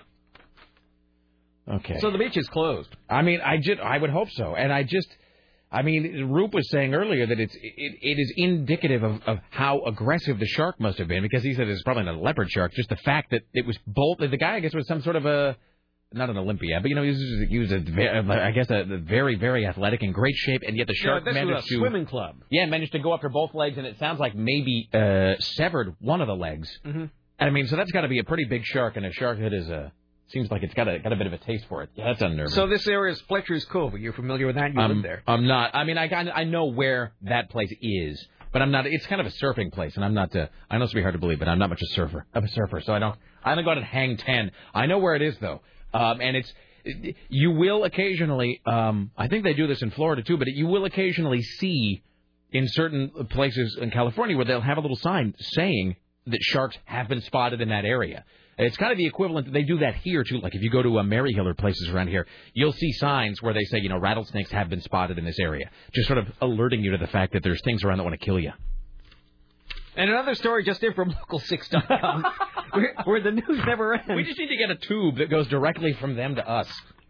I wonder if they, they would like swap somebody over there, and I would go over there for a week and Like- report live. like an exchange student kind of a thing. Yeah, I like what I like what we're saying, Tim. I'd, I'd, love, I'd love to be a local six newsman. Put that through promotions. All right.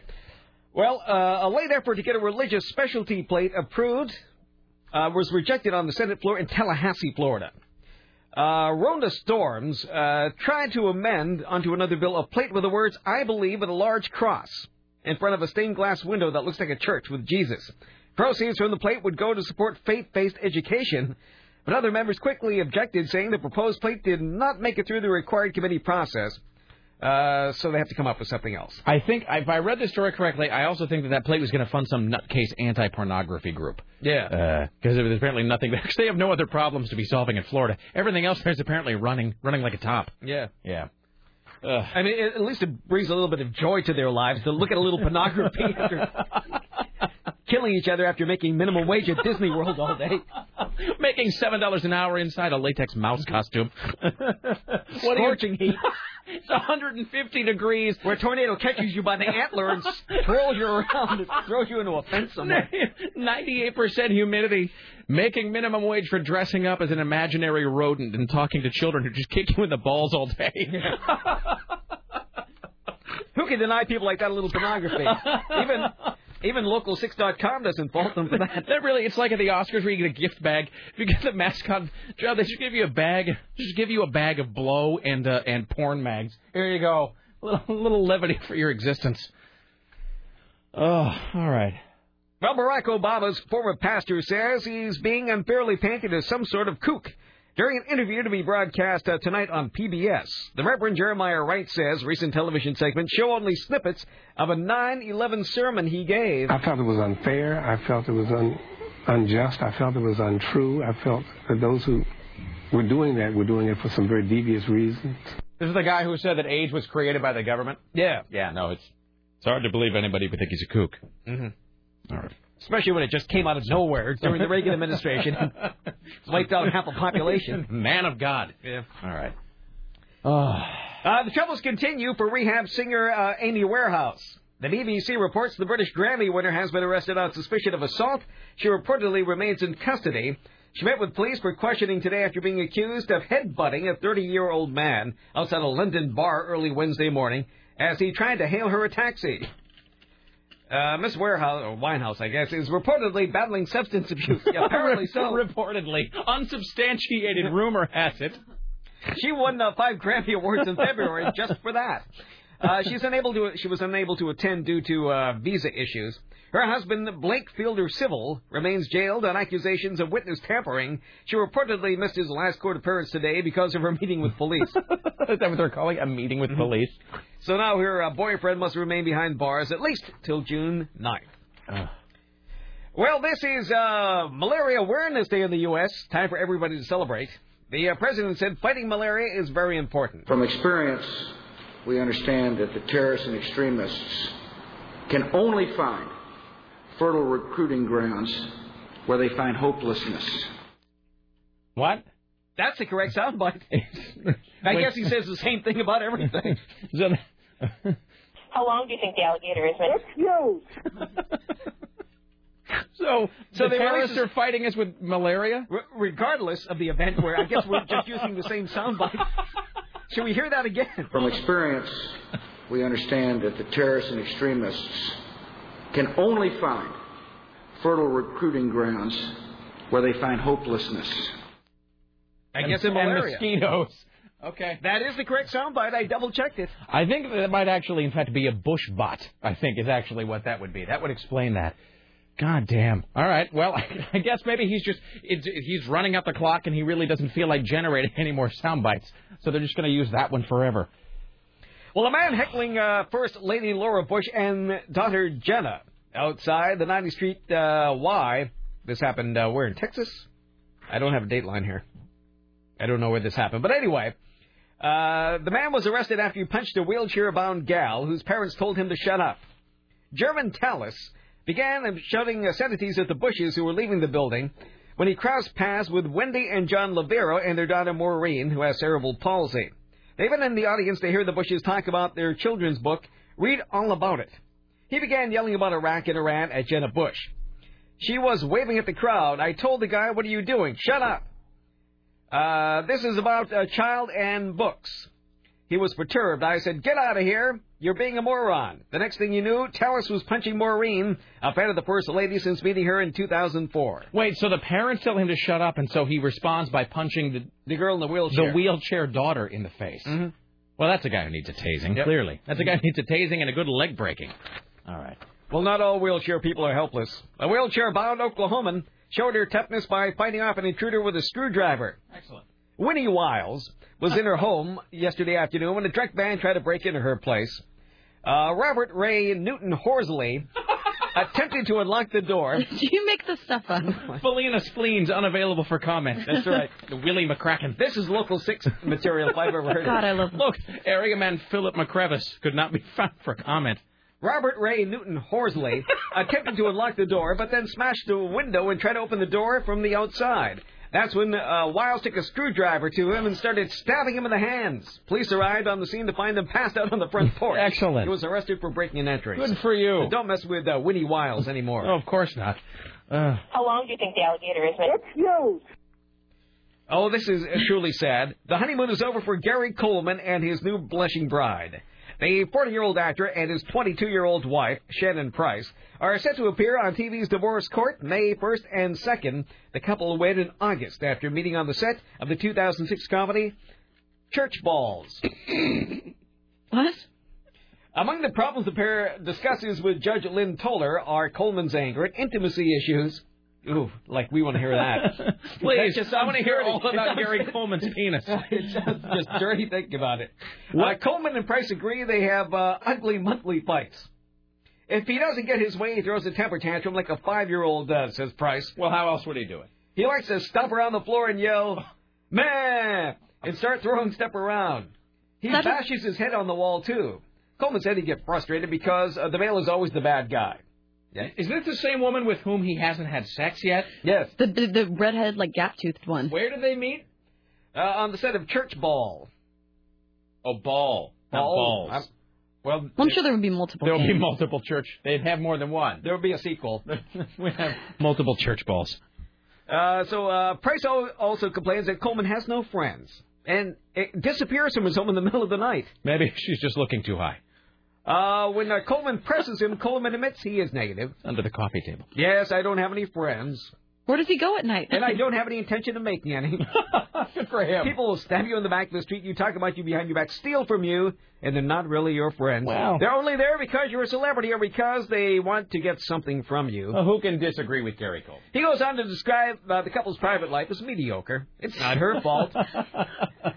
I always feel like I have the weight of the world on my shoulders every day when I get up. That would are explain the a lot. I really don't even want to get up. well, apparently that's been going on since they've been married. Wow. Oh, did you see that Star Jones is getting a divorce too? No, Let's I have all be shocked that. by that. Yeah, the uh, St- Star Jones. I think Leykis did a whole hour uh, on it the other day. After which, I think we can all just take a vote and then disregard Star Jones like forever. But she's getting a divorce, and I think Dan Savage was the one who made the observation about this when Melissa Etheridge and Julie Cypher busted up. If you really want to guarantee that you'll get a divorce, go on talk shows everywhere and announce how happy you are. Mm-hmm. Go on like every television talk show in the world. No, no, no. We are as happy. We are never ever getting divorced. This is my soulmate. Which is, uh, you know, what Pam Anderson and Tommy Lee kept doing. So if you want to guarantee that your marriage is a failure, go on television and announce that you're ecstatically happy. Donny and Marie heading to the strip. Entertainment Tonight reports the siblings who set the headline at the Flamingo Hotel and Casino in Vegas. Their debut show is set for September 9th, and the tour is expected to do a 90-minute performance showcasing their greatest hits. Uh, it is going to be a multimedia show with lots of dancers. Marie says they've agreed to a six-month stint at the hotel. The Donny and Marie show will run Tuesday through Saturdays at 7.30 local time. An additional Saturday matinee at 3.30. Tickets go on sale April 28th at the Flamingo box office. Excellent. And we still have that accident southbound near uh, Wilsonville. It's still tying up traffic. You're listening to KCMD Portland. Yes, you are. A 40-year-old supermarket worker who suffered a fatal heart attack drank four cans of Red Bull energy drink every night. Uh, pathologist Dr. Ian Roberts said this week that Alfredo Duran of uh, Oxford, England, had an enlarged heart, and the excessive caffeine he consumed every day contributed to his death. My feeling is, given the evidence available, it was cardiac arrest possibly contributed to by the Red Bull. Every can of Red Bull is said to contain 80 milligrams of caffeine. Oh, that's that's crap. About the same amount as a cup of coffee. That first of all, that's not the same amount as a cup of coffee. A cup of coffee is like 170. So I don't find. Uh, well, whatever. I'm just going to say just- that just seems that seems like one of those things with making a connection maybe doesn't really exist. Maybe not. Uh, here's a treat for Madonna fans. They debuted her new album, Hard Candy, on the uh, the kids site MySpace today. Although it doesn't officially hit U.S. stores until this coming Tuesday, it features the single Four Minutes with Justin Timberlake, as well as uh, producing work done by uh, Pharrell Williams and Timbaland. The album will be Madonna's last with Warner Brothers after 26 years with that label. She now has a 10-year recording deal with the concert promoter Live Nation. Last night she was on hand at New York City's Tribeca Film Festival for the screening of her new documentary, I Am Because We Are. The film, which was produced uh, by- Madonna, tells the story of millions of Malawi children. It is uh, uh, close to what the singer did in adopting her baby boy from an orphanage a year and a half ago. This is different. Uh, judges ordered OHSU to turn over the names of unclaimed bodies that were donated to the medical school. Uh, they denied a request by a newspaper to release the names, citing privacy concerns, but a Multnomah County judge ruled it was in the public interest to identify those bodies. The issue of unclaimed bodies arose last year when a body given to the medical school after authorities mistakenly thought his family did not want the responsibility of burying him. So apparently, Well, I'm so confused. These are bodies that are just sitting there. yeah, How did they get there? people dropped them off, I guess. Just like at the Humane Society. you get tired of them, you just drop them off on the steps at night before it opens. This is Lil Auntie. We're just dropping her off, putting her in the night deposit slot. But they don't know. So they're bodies that are unknown. They don't know who they are. Uh, these are unclaimed bodies that were donated. If you donate a body, why do How you do have you to claim it? donate a body? I don't know the answer to that. And can you sell your body? Yes, you can. Yeah, to some- well to the to medical. How do you people. do that? You sign up beforehand, just like that Body Worlds exhibit. How you can donate your body before you die. But that's in Germany, where life is cheap. I don't think that's here in America. You always hear that. People donate usually don't donate bodies to Germans. They they're usually taken away and killed. Donate is sort of a loose term for that, isn't it? I can't top that. Um, all right. Well, whatever. Yeah, here's Tim Riley. I'm looking it up here. I just, but you always hear about that, where they say, Well, let's find out how we can well, do you can sell your body to science, but like, mm-hmm. how do you do that? Well, I do you can't, call? I can't finish off the week without finding out. Okay. I mean, my friend who went to dental school had to like look at all kinds of cadavers. Oh, I mean, here- there were tons of them up there. But I think those might just be homeless people. Here we go. Body donation, $1,590. This charge includes basic services of funeral director and staff, local removal of remains, embalming, and transportation to OHSU. No, but that's they're charging me though. That's me having that. That's that's. well, it's cheaper than a funeral. But I'm saying They uh, don't. They don't want you if you're cremated. but I uh, I still have value, Tim. I, I'm not, but I'm not saying how much. It's not about what what I can do for them, Tim. It's about what are they going to do for me. I'm talking about selling your body to science. Mm-hmm. That is actually me paying OHSU to take me after I'm dead, which I guess is cheaper than being buried. But you always hear about how people sell their bodies to science, and then there's always, which I think it might just be an urban legend, Because then you all, and it always has corollaries too, like, and he sold his body to science, and then he had to get their permission if he ever wanted to get a tooth taken out or get a tattoo. And I just don't know if that's real. I don't know if that's a thing that actually happens. Who would I call about? I'd sell my body to science right now if they give me, if, if they, I mean, how Whole much body donation. Let me look it up here. Look, I'm, I'm not giving it away for free, Tim. You taught me that. That's right. You, Don't give it away for you free. You taught me this body costs money. This is uh you could just, I just don't offer this up to anybody. They gotta they gotta come through with the green, Tim. All right, well we'll look into it. Uh Oh, it's a donation of body form. Yeah, but see, I Ask for by name. but I I don't wish to I don't wish to donate this body. There's Oh, you only wanna one of sell these. it. I want to sell this. I want to know how much if you can sell your body to science, not give. Let's see. But if I we can, have done this before. what was the answer? You can like we calculated. Um, you can calculate on the internet, um, like by your lifestyle and how old you are and like how much you exercise and stuff, how much your body would be worth to science. But I mean, will science Does it buy it? like a pound? hmm So what? So I'm who- sure they wouldn't turn away bodies. But I mean, who do you call about that? I mean, you, you, it's not in the phone book. There's no like one eight Call hundred. HSU and push O. or ask for the or, or ask for the Spanish lady. If you would like to sell your skin, press five. See, donating body. No, no, no. But see, leave the phrase "donate" out. Sell. Everybody keeps everybody keeps trying to get me to give this away. Maybe she put it on. Sell your eBay. body to science. Sell my body to science. That's what I want to be able to do. Mm-hmm. See, everybody wants you to give it away here. That's what I'm saying, and it's Well, uh, that's a Portland Rick thing. Emerson doesn't operate that way. Rick, this uh, there's a there's a price on this body. Hmm.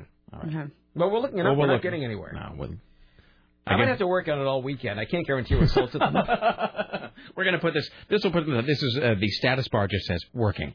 All right. Well, I'll put the story aside for now. We'll get back to it at some other time. I already did that. Do we I have the cop nine one one? Oh, you know, I, I have it. I didn't know when, when you wanted to do it. Whenever I've got the nine one one call. Whenever you want to do it. Okay. Dearborn police declined to pursue criminal charges against an officer even after the cop admitted to taking marijuana from criminal suspects with his wife and cooking it up in brownies. Then Corporal, I guess he used to be a corporal, Edward Sanchez, was allowed to resign from the department, but he is not cha- charged with a crime. He declined any comment. His wife Stacy admitted to police investigators that on another occasion she removed cocaine from her husband's police cruiser. Drugs, purport- drugs purportedly earmarked to train police dogs and used it during a three-week binge. She too has not been charged criminally. Dearborn Police Commander Jeff Gessinger left a phone message, uh, and apparently this is part of an internal investigation. The decision not to charge Sanchez uh, has upset Dearborn uh, Councilman Doug Thomas, who said the department's inaction sends the wrong message to the public. If you're a cop and you're arresting people and you're confiscating marijuana and keeping it for yourself, that's bad. Real bad. It's like apprehending a bank robber and keeping some of the money yourself. It doesn't add up here. He was allowed to resign with no action. He can apply for another police position. That's all kinds of uh, ramifications we're talking about. The department's investigation began with a bizarre 911 call from Sanchez's home. On the night of April 21st, 2006, a panicky Sanchez told an emergency police dispatcher he thought he and his wife were overdosing on marijuana. All right, so I've got this right here. So here's the background on this. So this, the guy you're going to hear, and they bleeped out his home address and phone number. The guy you're going to hear on this call, and Leykis played this yesterday, which is which is where I first heard about this. This guy is a cop. So here's the background. He busts a guy for having a bunch of marijuana. The cop, who you hear on this 911 call, the cop busts the guy, turns him in, you know, arrests him, sticks him in, sticks him in jail, takes the marijuana home with him. He and his wife then make the marijuana into brownies and eat several of them.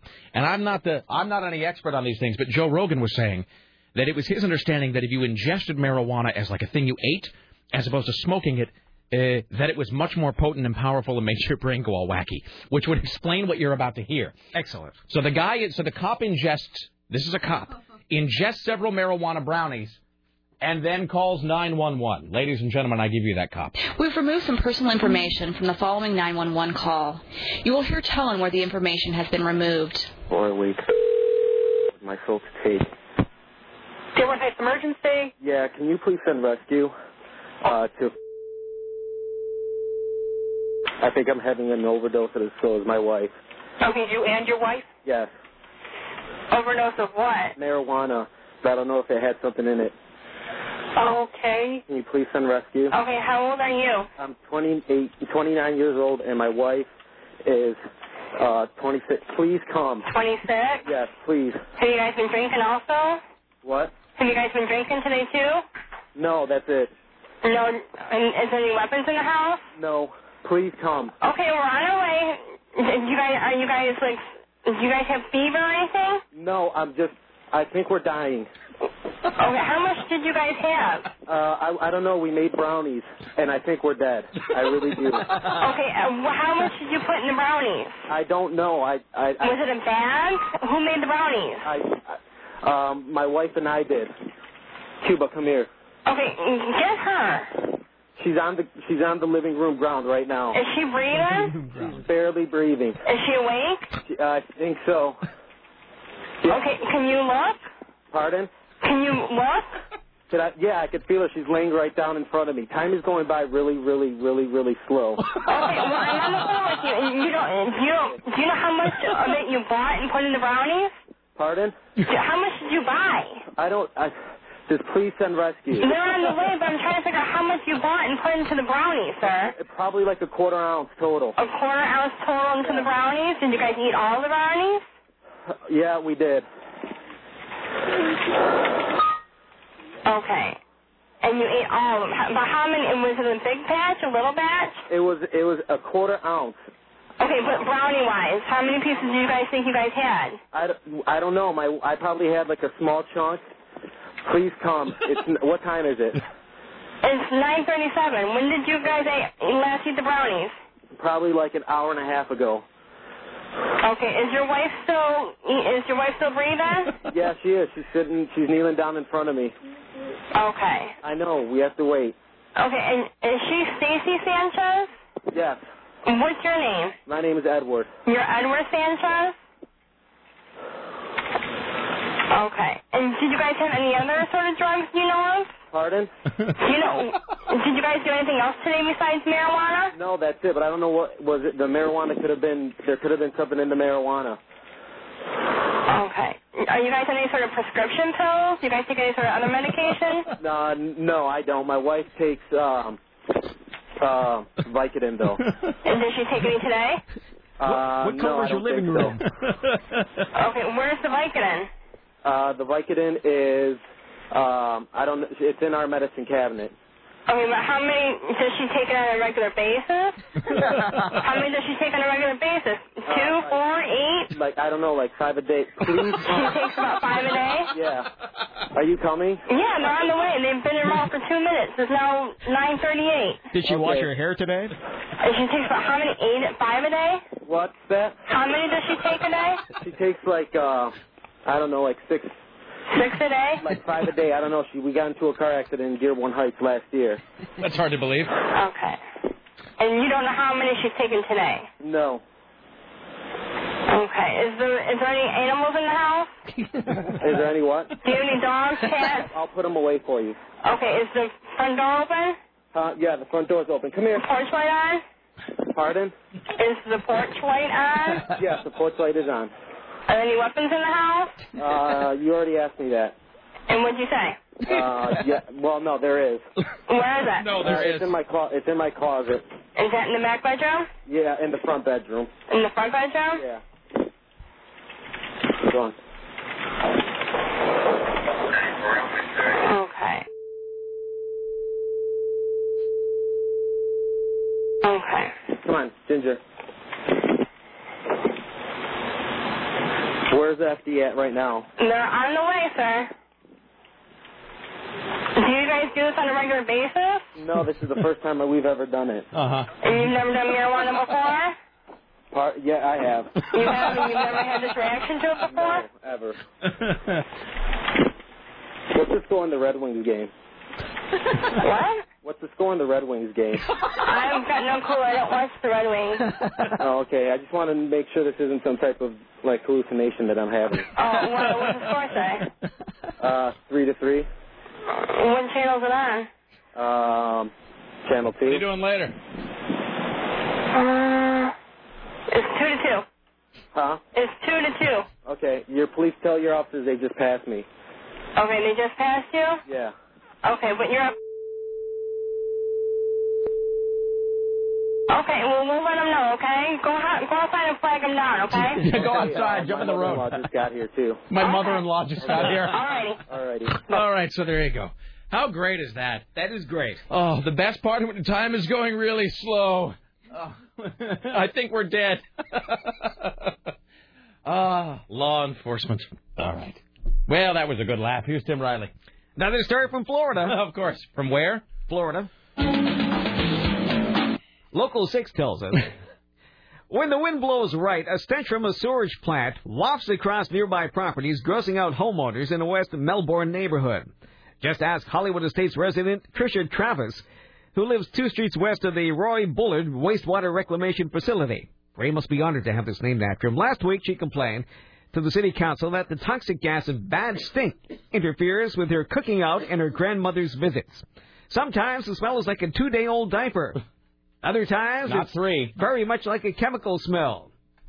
Uh, the company that operates the plant has finished an odor assessment survey, and it has analyzed seven years worth of citizen complaints. They will uh, test a series of funk-fighting remedies and report back within 90 days.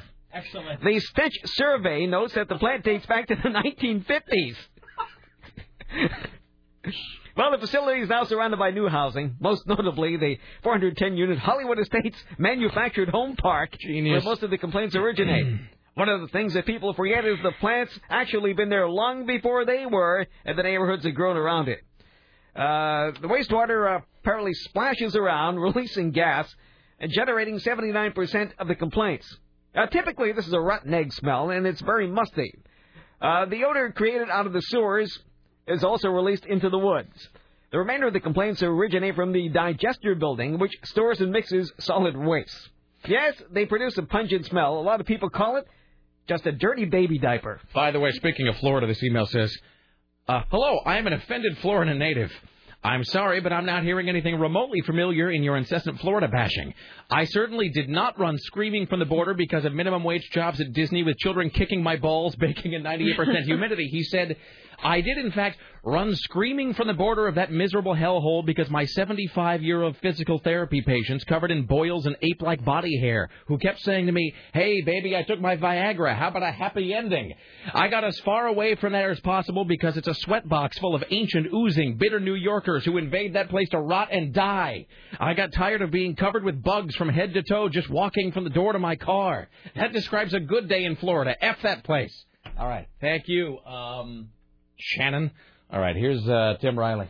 Well, I think mostly we tell the truth here. we We're do, just Tim. relaying No, we uh, no, no, no. We we convey facts on this uh, on this station. Hi, you're on the Rick Emerson show. Hello. Hey, can you make sure Tim or uh, Rick puts that last thing in that cop on marijuana on their website? I have got to replay that for the friend. I'll make sure they do that. Thank you. That was damn hilarious. Thank you. All right. Thank you, sir. All right. Here's Tim Riley. Well, a businessman who sold Viagra laced chocolate as a food supplement called Boom has been indicted for mail fraud. Tibor Liska pled guilty to selling by mail 12,000 packets a month of this stuff. It's a drug, uh, well, you know what uh, Viagra does. It's sold under various names. This time it was mixed with chocolate and herbs. The Boom food supplements were distributed between March 2006 and November 2007 through a company in the United States, Australia, Colombia, Switzerland, Russia, Argentina, Japan, and Slovenia. He's very enterprising. The publicity surrounding the product said it contained plant-based food supplements without specifying that it contained a drug that requires a prescription and could have serious side effects. He's been charged with mail fraud and could get 20 years behind bars for, for selling Boom. By the way, this guy says, uh, Rick, here in Portland, we have one of the largest body donation places. Uh, there is a warehouse full of them here, and that gives me the website. It says no funeral cost, cremation free. It says nobody pays for uh, bodies anymore. That is an urban legend. So, all right. Hi, you're on the Rick Emerson show. Hello. Hey, Rick. Uh, did you just like have Super Trooper flashbacks hearing that 911 call? Dude, I and apparently it's pretty old. Sarah said the story actually dates from some time ago, but I guess Leykis's been playing it forever. I had never heard it until Leykis yesterday with, Genius. with Joe Rogan. They played it, and I just it was one of those moments where I just sat and giggled myself into a heap, uh, and I immediately was like, I gotta find that, and I went on the on the interweb and I found it like, immediately. I knew we had to play it. Littering and, littering and, littering and. Yeah, no, it's it's just the, uh, with the part when the guy's time is going really slow. I'm freaking out. Excellent. Thank you. All right, man. All right, there you go. Yes, all right. Thank you. Here's Tim Riley.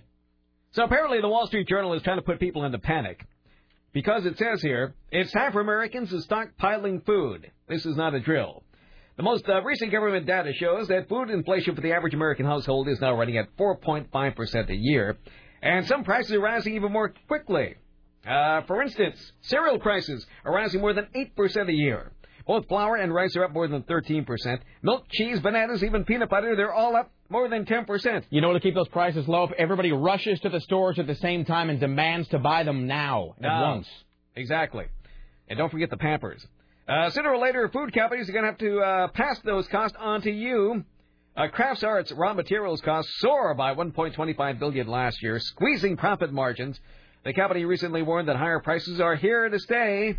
That was made by uh, the people who run General Mills, Kendall Powell, and some other companies. So there. Let me ask this, Tim, as the most economically learned man on this program.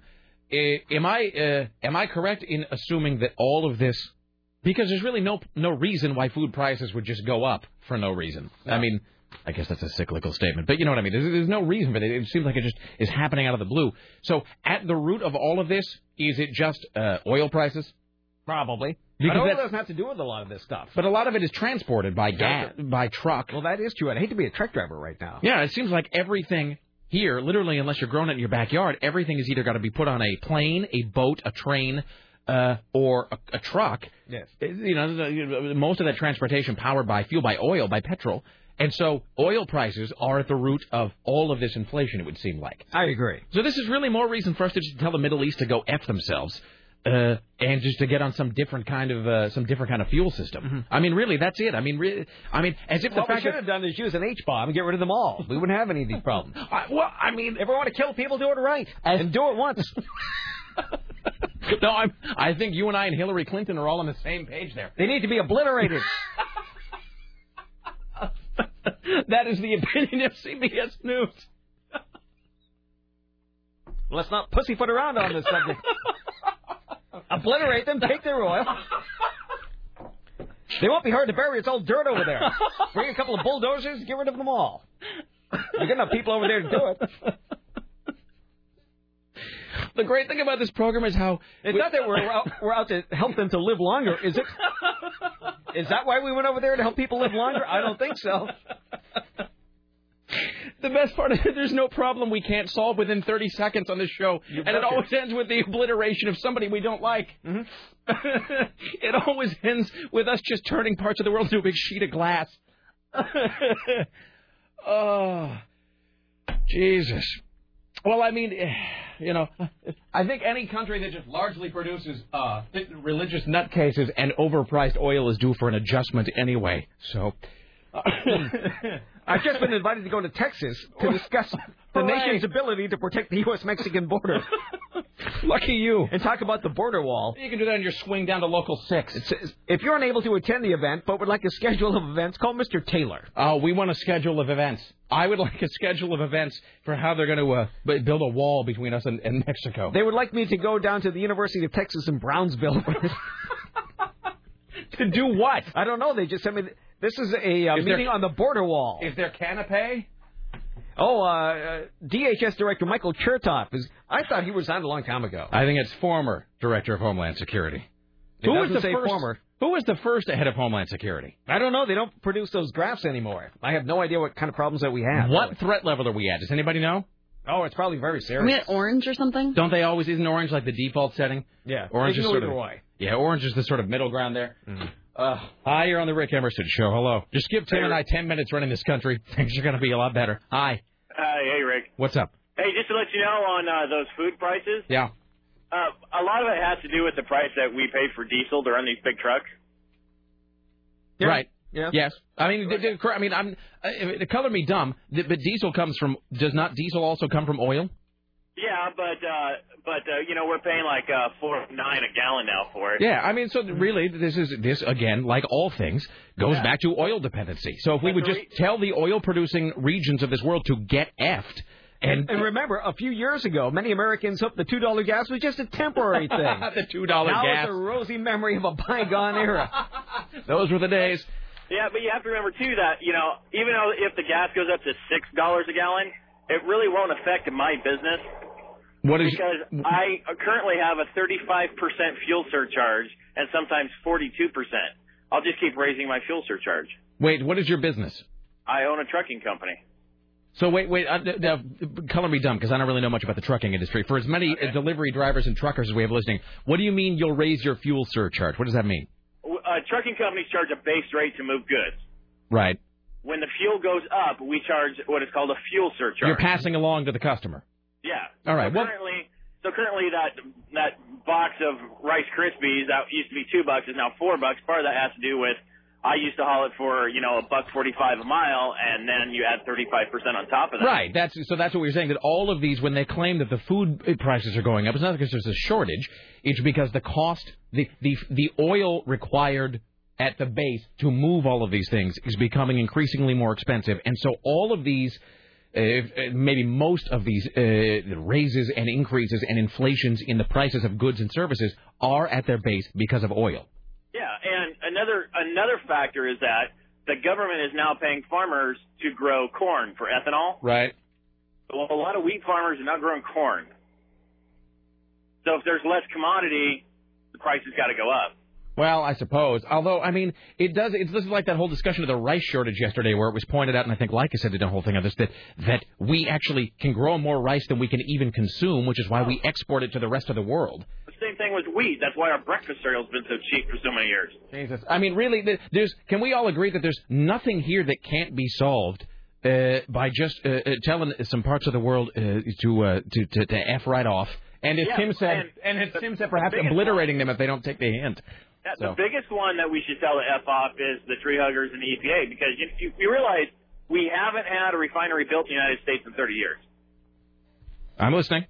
And then, and we can't even drill for oil in our own country. Yeah, but I guess my point is, and look, and I'm not. I mean, I'm not. I don't care about the environment. I could. I care less than nothing about the environment, but I do care about. Uh, prices and about not sending our money to religious whack jobs. And so it does seem like there's that thing called the sun, which is, you know, responsible for all energy everywhere in the universe.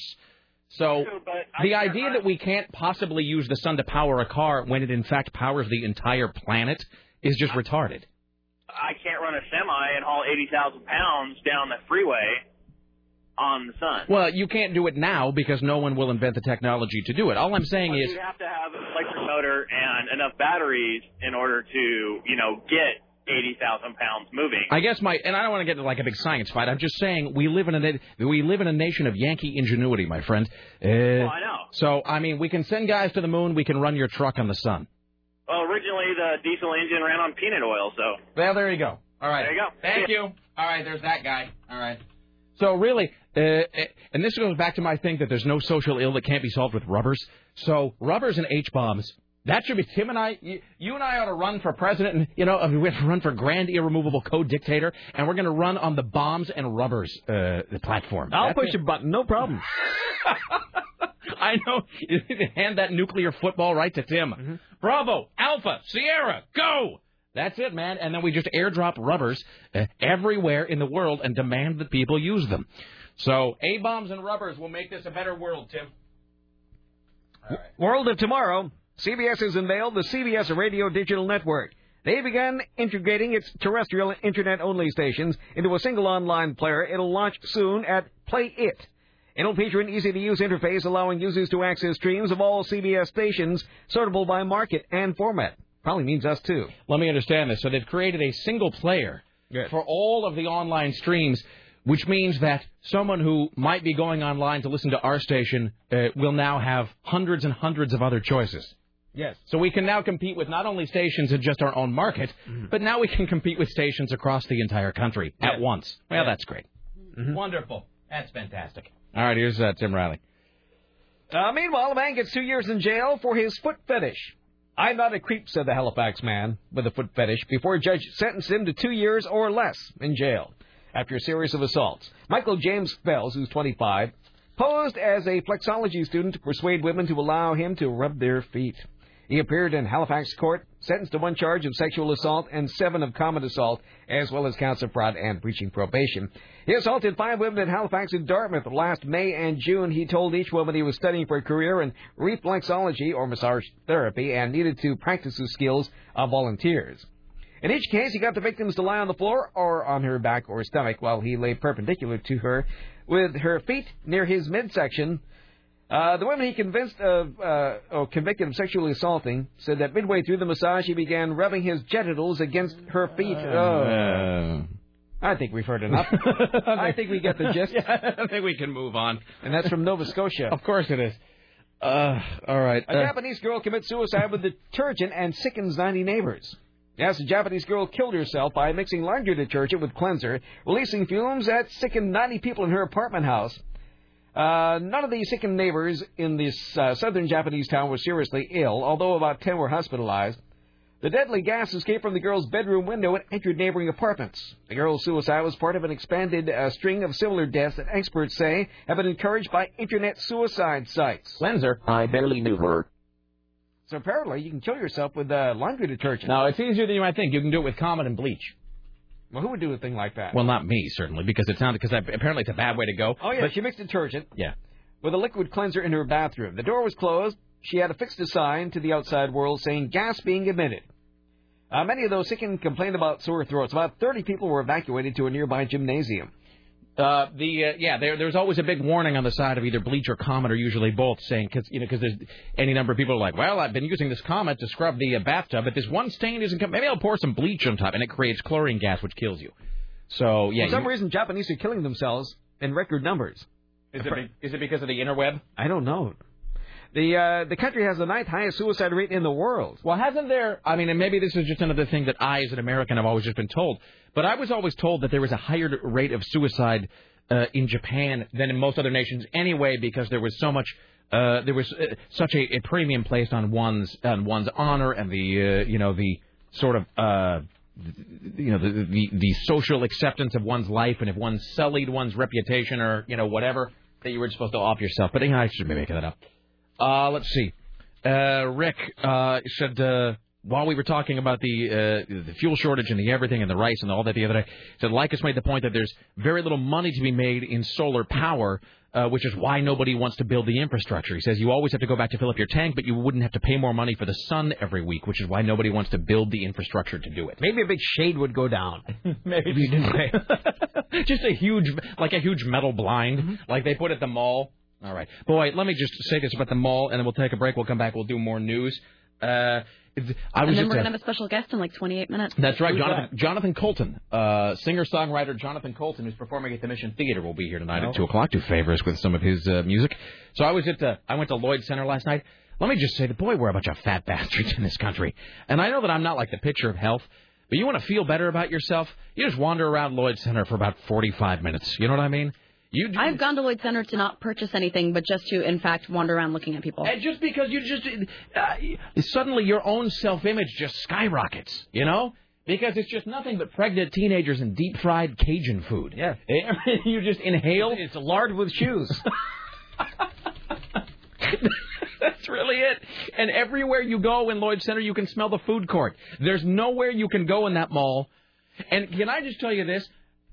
I had to. Uh, I went in to have some some uh, some of my shoes uh, shined, and I didn't have the stuff. I'm out of the stuff at home to do it. You And I, shoe polish? Do guys usually get? Is that something that pe- a lot of people do? Well, I have those. Um, I have those. Um, um, uh, uh, what the hell is those? Um, those shoes that I bought with Zappos. You saw them. I forget the brand. Um, but remember when I was all ecstatic that I found those shoes for Oh, sale yeah, the on ones that Zappos? you had, the like, ones that I damaged the toe. Um, those shoes, you know, I get those polished because otherwise they get real dull and they get kind of, you know, beat up looking. Um, and typically I do it at home where I got the rag and the brush and the whatever. But I'm, I'm out and I wanted to get because we're filming a little something on Sunday.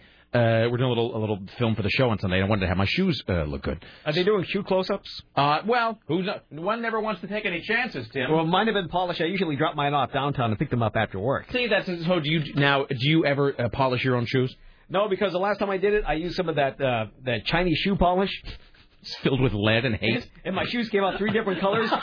and I go, oh no, what Just have I done? chunks so of it. I had to bring them to a, uh professional shoe person and, and say, look what I've done to my shoes. And, well, well, I'll have to strip everything off these, and there's going to be an additional charge, and, and I'll bring them back to normal. And you probably don't want to use that shoe polish again. well, is there any non-Chinese shoe polish out there? There's no non-Chinese anything at this point, Tim. It's all the. I mean, anything from China is designed to ruin your life. I, I can feel a lawsuit. shoe polish filled with glass. Um, but uh, uh, so yeah, I, I've done that too, where I go into the shoe polish place, and the guy actually, the guys actually said, "What have you done to these?" Where it's like I've damaged them somehow. But so I dropped off uh, two pair of shoes actually. I parked at Sears because that's just the parking lot I went to by right by the movie theater. I always park at Sears. Park at Sears, walk into Sears, the shoe stop, which is the name of the place, all the way at the end of the mall. And I can tell you, look, I, I know I'm again, I'm I'm not like a bodybuilder or anything, but I'm also not morbidly obese. I mean, I'm not a, I'm not like I'm not a sphere. But even me walking from Sears to the shoe stop, and then I and then he's like, "Well, we come back in 40 minutes." So I I walked back to the mall and kind of like worked my way back, looking at just going to the stores or whatever. So walking the length of the Lloyd Center Mall, even I was like, "Oh, this is a long walk," and I was starting to get like kind of fatigued.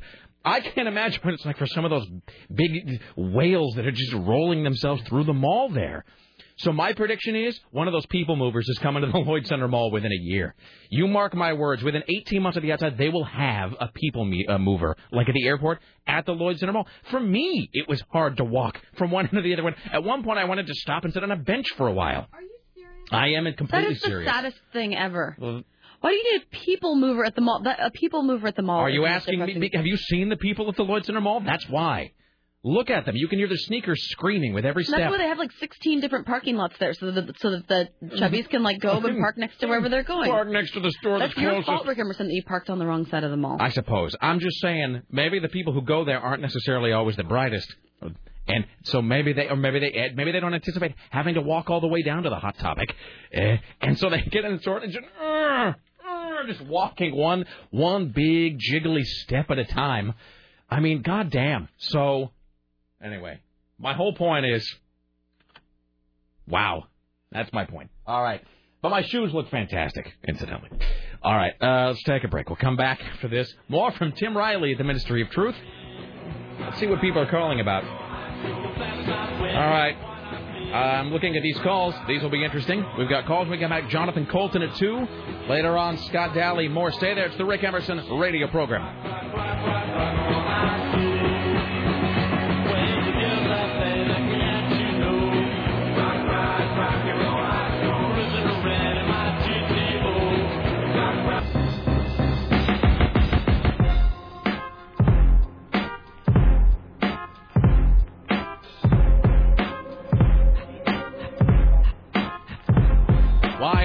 The Rick Emerson radio program. It's 503 733 2970. 503 733 2970. Uh, Let me read this. It's okay. I have to read this from Aaron. It would be I just read dishonest of me not to read this. Aaron said, Did you really just demand that the Lloyd Center Mall install a people mover so you wouldn't have to walk the 100% flat landscape of the mall? Maybe they should also install those old lady chairs on the escalator so you don't have to stand while a machine hauls your fat up to the, uh, fat ass up to the Spencer's gifts. Said, now if you don't mind, I need to go tune up my bike. My daily commute takes its uh, toll on my bike. All right. Thanks so much. Here's You- Tim you missed Riley. Fatty. Oh, I'm sorry, Fatty. Yeah. Sorry. Here's Tim Riley at the Ministry of Truth. But you'll notice- And now, Oh, I'm sorry. From the Ministry of Truth, this is Tim Riley. That was me. But they do make a little bit of work to eat there. You have to go all the way to the top floor. yes, you do. So you burn a couple calories before you mm-hmm. ingest like When 2,000. You go to that mall. Do you ever forget what floor something is on? It, it because it's got that weird thing. Like you, the top floor doesn't really have anything but the food court. But I'm somehow I'm sometimes tricked into, and I think that's how they get people up there. Yeah, I'm sometimes tricked into thinking something is on the top floor, and then I go all the way up to the top, and I go, no, there's nothing up. Oh, but the Cajun Grill is here, and then I just walk over. So There's a Claire's Boutique up there too. yeah, is there? I don't know. I've, I've, I've only been there like once in the past couple of years to see a movie late at night. Is that where you got lost? No, it was terrible. All the lights are off. There's the movie theater. There's and then there's that 50s, the obligatory 50s diner up there. Oh yeah. Uh, and then a, and then a place where you play bad redemption games to win big fuzzy dice. All right, here's Tim Riley. Oh, speaking of 50s diners, I didn't know until I was driving out of the Hollywood Theater that just a few steps from there is that. Uh, Mark Lindsay's Rock and Roll Cafe. Yes. Uh, our sister station K Hits. Yes. Uh, a part of that. Have you have you have did you go inside? I I couldn't because I got stuck in the traffic. Oh, man. Had it been any other time, I would have turned around. It's cool. It's really cool. I've eaten there twice now. Uh-huh. Uh, the first time was I think we had the like a meeting or something there. We did that. Um, and you know, because K Hits does uh, their afternoon drive is live there. Oh, I didn't. You- know. yeah, it's so cool. It really is. I mean, I'm not just saying that. Oh, 'cause I didn't it's know they broadcast station. from there. It's righteous. It's a great. It's a it's a restaurant, and it's not. I should actually point this out. Uh, you know, we kind of poke fun of those '50s diners sometimes, and this is not that. This is not like the cheesy, dumb, like rock around the clock '50s diner that we've all seen done to death and is always Oh, the terrible. Mel's Diner like they had in Hollywood. The music cranked at seven o'clock in the morning. Turn that down. I know, and it's all like bright white inside, and it's, you know, and it's like, uh, uh, you know, there's like a bad like a jukebox and like a, a big plasticky Elvis thing on the wall. This is not that. Uh, the Mark Lindsay Rock and Roll Cafe is right by the Hollywood Theater. Uh, it's a, a restaurant, and it's all stuff from Mark Lindsay, who's from Paul Revere and the Raiders. Uh, his private collection, hundreds of guitars. Just I can't even imagine the tens of thousands of dollars worth of guitars. All kinds of memorabilia from Paul Revere and the Raiders, classic Portland photos, photos of them in Portland recording studios, them on uh, American Bandstand. Um, the food is actually really good as well. I don't know that they do had they do much vegan stuff, although um, although they, they must they must actually because Dennis Constantine from Kink is a vegan and we and he I know eats there. Um, so the the food is really good, and then in the corner is a fully functional live K Hits broadcast studio. K Hits, uh, their afternoon drive is live there, and then on Saturday night, Mark Lindsay himself go- goes and does a live radio show on. So it's really cool. On Saturday, you can go and see, you know, Portland uh, rock star from back in the day doing a live radio program. It is it is really cool. Well, no, next time I'm there. Yeah, I, I wasn't sure exactly where it was. Yeah, I strongly encourage people to go to that place. It is a really really cool, and the and the food is good as well. Laura and I went there one time, and she uh, quite liked it. So we have a nasty crash, I-5 southbound in Wilsonville. Happened shortly after uh, noontime. It is a black SUV, and the person was pinned inside. It's going to be hours before all the traffic clears up. A jogger has been mauled by a brown bear in the Kenai Peninsula in what state officials in Alaska are calling the first mauling of 2008. It's being blamed on improperly stored garbage. Uh, apparently, the um, the mauling investigators say they found large buckets of garbage on the victim's porch, about 150 yards from where the mauling occurred. The 43-year-old victim, who was not identified, was uh, let's see, he was charged by a sow and two cubs when he left his home. Really? Yeah. He turned and fled. Don't run away from the bear; they'll catch you. Bears are fast. This bear quickly caught up with him, bit his buttocks, and the back of his head and chest. Oh. oh. Wait, is he dead? No. He's just buttockless. Yes. All right. What are you supposed to do when a bear tries? You said don't run. Don't you run in a straight line? Oh no, that's an alligator. No, you no no no. But you you don't run in a straight. You run in a zigzag line from an alligator. Because the the alligator kitchen lady, the kitchen. She said run in a straight line. She ran in the straight line. No, but that's wrong though. I don't think She's it's alive, is she not? Well, uh, okay. I guess. that's an alternative. Damn you, Sarah Dillon, and your. How long do you think the alligator is? It's huge. I don't. But I think that that's wrong though. I mean, I think she did survive, but I think she still did it incorrectly. I think I think you are supposed to run in a zigzag motion because alligators are so low to the ground they can't change direction. Well, she ran up the stairs, I believe. Oh well, Can see, alligator alligators run can't use stairs. No, alligators can't use stairs. Do we know that for a fact? They could go downstairs. I don't know that an alligator could go upstairs. That would be silly. They don't have knees. No. Maybe with special training. maybe maybe if they Alligators have, don't have joints. they have joints, but they don't have knees. They can't lift themselves up, and I would imagine they can't pull themselves. I think alligators can really only move Are when they're low to percent the sure that ground. alligators don't have knees? Oh, Florida is a flat place, is is it not? Not It's unlike the of hills and mountains. It's the Lloyd Center Mall of uh, the United States. Tim. Yeah. It's totally flat. I'm not saying they don't have joints there, but your knee is there to push you up. I say pushing myself up now, so in case you didn't know what the phrase meant. What does it mean Just by like an pushing yourself alligator. up? He looks like an alligator trying to get up a stairway. Meaning you can elevate I know, I was yourself. try and get you to oh, I see. again. No, Yeah. but I mean, ele- but alligators, they uh, their arms bend horizontally. I don't think they can elevate or lower like a themselves. cerebral palsy victim. No? I'm just questioning that how an alligator might climb a stairway. I didn't want to know anyway. I'm reading about them. Let's all stop and read about them. we'll be back in a few minutes after this little pause for reading about alligators silently. Did you know that crocodiles tend to have green eyes, but alligators have brown ones? No, I didn't know that, That's, Sarah. that's a little more alluring. Um, I guess with contacts now, they can have any color eyes they want. So to recap, I don't believe alligators can go up the stairs. They, this sounds like a children's book. They can go down the stairs. They have joints but not knees. Run in a zigzag motion, and I still don't know what the hell you're supposed to do if a bear attacks you. Because clearly running at the bear is a road to nowhere. That's not that's not going to help. Do we have any mauling victims listening right now? Let's oh, find this out. is creepy. They have an alligator bellow um, on oh, Wikipedia. I don't think I want to hear it. Are you sure? I don't think Tim. Do you want to hear an alligator beller, as Sarah Wagner would say? Did she really say? Why And then, doesn't Timmy Ryan look at me? and then she corrected us. She used the phrase beller where she meant to say bellow, and then when we tried to correct her, she insisted she was right. No, no, no, it's beller. B e l l e r. Oh, here's a video of an alligator climbing downstairs. That's not true. Well, no, no, no. Downstairs, yes, not upstairs. Oh, it's only in the commercial though. No, so well that probably is uh, some sort of fakery, Tim. That's probably some sort of This is- Hollywood this sounds- shenanigans. This sounds like Richie. Here's an alligator beller.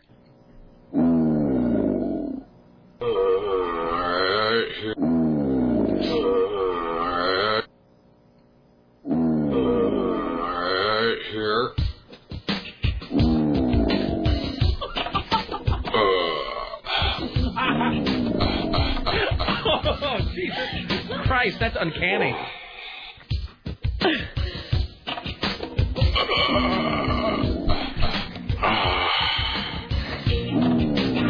okay, we have to stop. We have to stop. Richie came in the studio. I'm sorry, Richie. That I wasn't really summoning you in. That's kind of like a mating call. Why are you wearing a Rock of Love do rag? Where did you get a Bret Michaels Rock of Love do rag in the first place? Uh, Where do you shop? Is your whole house a big Spencer's Gifts? Never mind. Where, where did you get that? Uh, Big Jim. Oh, the KUFO, which radio? I should have known. All right. Well, it says here if you do encounter a bear, stand tall. If the bear sees you, Stand tall. Walk hard. If the bear is closer than 300 feet, or if the bear is approaching, you remain calm. of course. Try to look as large as possible. Uh, try to back away slowly. Do not run. And speak softly. If the bear continues to approach you, back away, stop, stand your ground. speak more loudly with a deep, calm voice. You there. Stop wave, it. Wave your arms to make yourself look bigger. Keep an eye on the bear, but avoid direct keep, contact. Keep an eye on the bear. Don't be aggressive. Don't crouch down. Play dead, or otherwise show any fear See, or vulnerability. I thought you were supposed to play dead. I no, think that's we've, how somebody got eaten in a tent in Washington. we've all been told to play dead. I don't think you're supposed to play dead with a bear. here. Jesus. Okay. Oh, it does say play dead if a grizzly bear or a polar bear makes a non-predatory attack. Uh, fight a black bear attack or any attack. If the bear is a black bear, and if you're determined that the bear sees you as food, your only chance of escape is to fight it or scare it away. How sad. Hit the bear with rocks, pots, and pans, sticks and fists. Anything handy, really. Your only The odds, the odds are against you. How sad when your only your only chance of survival is quote to fight the bear. That's like at the end of Iron Eagle when Jason Gedrick's only chance is to turn around and fight General Kashmili Ud Kamed or whatever that guy's name is. If that fails, uh, grab the best weapon near you. A shotgun, a rifle, a pistol, a machete, a whip. Weak weapons like a dagger, rocks, kitchen knife, pocket knife. Wait, let me understand this. But this, if I'm re- hearing this correctly, you are in fact advised to fight the bear by yourself before going for the shotgun. Yes. If this, if fighting the bear fails, go for the shotgun, like as a last resort. Mhm. All right. Uh, carry some bear spray. That's what it says. Here. I don't even know what bear spray is. Right here.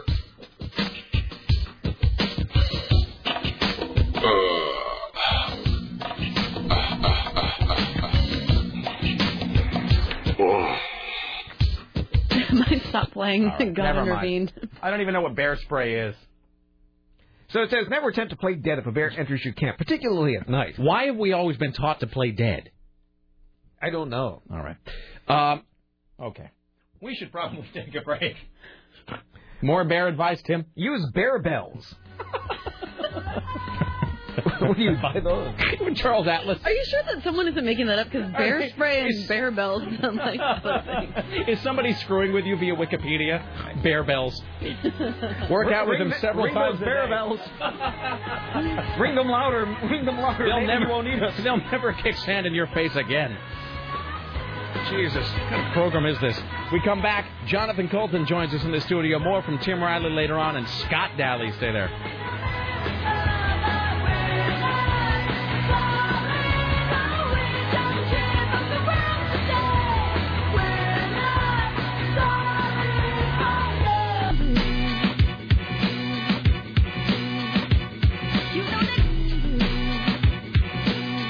Know, if not, we'll just fix it in post. Why, hello, it's the Rick Emerson radio program. Thank you for coming along, making it part of your listening day. It's 503 733 2970. Uh, 503 733 2970. All right, still to come, more of your phone calls. Scott Daly from FilmFeverRadio.com. Tim Riley returns at the bottom of the hour with more news. Leykis at 3, Michael Mara Show uh, at 7. Let us now welcome to the Rick Emerson Show, the one and only Jonathan Coulton joining us in the studio. Hello, sir. How are you? Hello, I'm fine. How are you? Uh, Oh, let's do it it was differently. working yesterday. Could you type that other one? All right, try this That's all right. At least we have one working one. You know, all There right, we go. Let's let's just all pretend Hello? that didn't happen. That's Hi why there. I didn't How trust that you? one. All right. nice. You have no idea. There is some sort of it, that microphone and that microphone only. I think there is a very small Indian burial ground, like an Indian in a cupboard burial In- ground. Inside the microphone. Yeah, exactly. They moved the headstone, but not the grave. It was it was just the tiniest Chumash tribe right here in this section of the counter, and so every time we fix that, it lasts for about an hour, Uh huh. And then it just goes all to hell again. So yeah. Well, we can smudge this place before I leave if you like. Excellent. We'll just, you know, we have to uh, nuke the whole place from orbit. It's the only way to be sure. Okay. Good. Um. All right. So I don't even know where to begin. I was telling Sarah this is not to, uh, as Paul Thomas Anderson would say, uh, wax your car. But there's been more email, more people contacting me about you being in the studio than uh, I mean in a You long said time. than, than ever. I mean, really, it's just Oh, the- that's very nice to hear. Thank you. It's like a like a like a capacitor just built up with anticipation for this. There's no pressure at all, my friend. No. Well, I'll I'll do my best. That's all I can do. We should say first and foremost, uh, you're going to be at the Mission Theater tonight. Tickets available at Ticketmaster uh, via the McMenamin, uh, McMenamin's website or Ticketmaster or Jonathan Coulton, uh, C O U L T O N uh, dot com. So uh, let us go. Let us go back to the beginning. How did it begin for you? Have you always been? Have you always had an eye on being a professional musician, or did you start as Yeah, I mean, I, I, I always meant, I always intended to become a professional musician, and then when I, you know, when I got out of college, I, I, I sort of forgot to do it, or I was afraid to do it, or something. As you know, I was in a couple of bands that never amounted to much, and, uh, and then I accidentally got a day job that was fine and kept me happy and comfortable for about eight or nine years. Uh, and I was doing music on the side, and then in uh, the end of 2005, I, I quit that to do the music full time. Finally, And the, the the song that I first uh, I was first uh, introduced to you via uh, Code Monkey, which I think so the song came and the song came before the G4 series. Or they they came to you and they wanted to that's use right. it for They, the series. they, they wanted to use it for the series, yeah. And the first time I heard that song, uh, I just realized it was sort of it had the uh, it had the ring of truth to it that I realized that who, I was like whoever wrote and whoever wrote this song lived this song. Right. Um, so was it you had a coding job or you had I a did. I, I, I wrote software for a living. Yeah, and I made a database application in uh, in uh, Visual Basic and Microsoft SQL Server. I really, first of all, I have to say this: the fact that you would then that you would use that sentence, and then now you are going to be performing at the mission. That leap from uh, sitting there cranking out code to performing on stage. Uh, It's a little strange, I guess. and, well, and I was going to say, without you know trying to sound all, all corny about it, this is actually the same thing I said to the Raiders of the Lost Ark shot for shot adaptation guys. We had them in Oh, last awesome. week, and I was just saying that in a weird way, you are sort of the externalization of of of of, of geek manifest destiny. I mean, really, that you could. Can I can I quote you in that? That's Sure, awesome. Put that in your electronic press kit, my friend. because there was this sort of uh, like a, a eureka moment for you, right? Where you're sitting at a desk and you're like, "F this." Yeah, I mean, I had many eureka moments, and then I never pulled the trigger. And it was after my daughter was born, uh, it was suddenly became very clear, like, oh my gosh, I'm going to die someday, and here is the being who is going to replace me. Right. And I really better get on this rock star thing if I'm going to do it, you know. And you just did. Uh, you had a. It's called Thing a Week. Thing a week, yeah. So about two weeks after I I uh, found myself with all this free time, not working and everything, I decided to pretend it was my job. Uh, and every Friday I, I would uh, release a new song on my website, and I just put them all out for free. Uh, and I did that for for a year. And so, first of all, as a guy who you can tell that you wrote code and worked in the technology industry because your website is amazingly simple and clean and easy to use, and I don't have to go there and wait nine hours for like a shockwave animation Oh, of like uh, Loading. you know, what is this? Well, it's a it's a zebra wearing sunglasses and a guitar. right. And you, and you move your mouse over different parts of the zebra, and it goes plinka plinka plink, or it goes wong gong. like who cares? Can we just have some text that we can click on, please? and it, and also when when you're moving it around and it's making sound effects, make sure that all of the navigation buttons have really like obscure labels that don't actually tell you what they go to. Right. It, they just Fun wiggle stuff. a little bit. Yeah, fun stuff. I know. I, my my boss, my boss at the software job, always used to say, like, in terms of web design, like, look at the most popular website on the internet. It's Google. Yeah. And look what's on that page: a box and a couple of words. Yeah. That's it. Yeah, I uh, I use uh, I use Yahoo uh, from my uh, one of my mail addresses just because I use it, it. I got it a long time ago, and it's like so many people have it. It would just be pointless at this at this juncture to try to get a new one because then I would be one of those guys in your email just going, Rick Emerson has a change of address, and like one of those things that people see and they go, yeah, I'll have to update that email, and then they never do, Right. and, then no one can ever find you. Yeah, I know. So, uh, so I I go to Google every day, you know, to like search and to do whatever, and then I go to Yahoo to check my mail, and it's like it's like looking at looking at Yahoo now is like looking at AOL of like circa 1998. No, I know what you mean. Where it's like the mean. computer just goes Yeah. and just freezes like a fly in amber. Anyway, um, well, but before we before we talk anymore, um, so you uh, you set this deadline for yourself a song a week, and you did that. That's for what one year or For one year, yeah. and you, I mean, that was at what point was there a breakthrough where you're like, I can do this is a thing I can do for a living. Oh God, I always thought I was out of ideas. I like really the first the first four were easy, and then it became incredibly hard, and it stayed hard, and maybe even got a little harder over the course of the year. Uh, it was always like about halfway through the year, uh, enough people were paying attention, and and people had started to buy stuff that that I was actually making enough to pay the uh, babysitter who was taking care of my daughter while I was sitting in in my sad little office pretending that I was a rock star. so that was a, that was a real breakthrough. I wasn't actually bringing bringing any any uh, uh, actual profit into the family, but I was at least you know treading water. So that was that was a huge success. So you were you were not you were at least not a financial drain at that point. You were no, I was still a financial drain, but not in terms of the babysitter. Excellent. Uh, all right, before we uh, progress further, um, we kind of uh, talked a little bit uh, during the break about what you were going to play. Uh, would you be so kind, uh, because we've been playing uh, this, this song forever, uh, give us a little rendition of Code Monkey? I would be happy to. All right, ladies and gentlemen, uh, it's Jonathan Coulton on the Rick Emerson Show.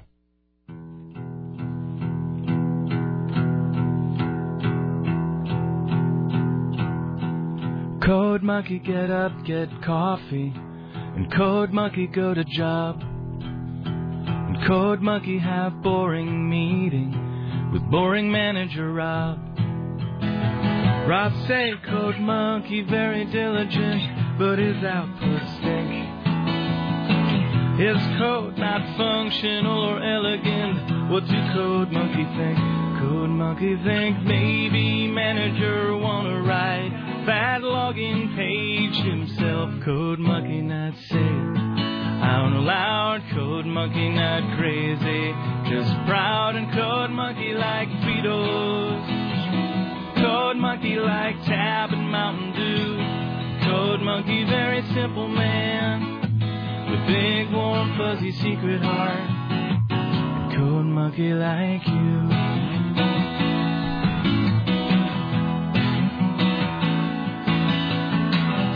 Code monkey hang around at front desk until your sweater look nice.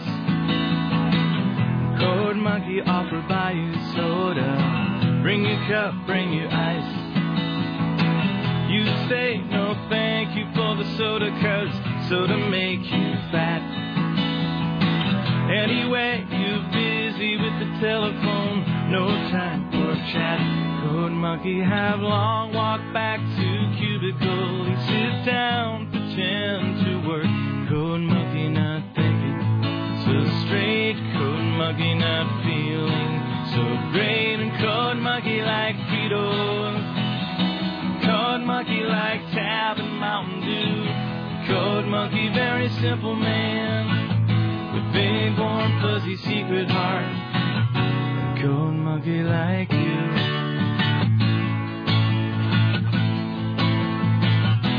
cold monkey like you. A lot.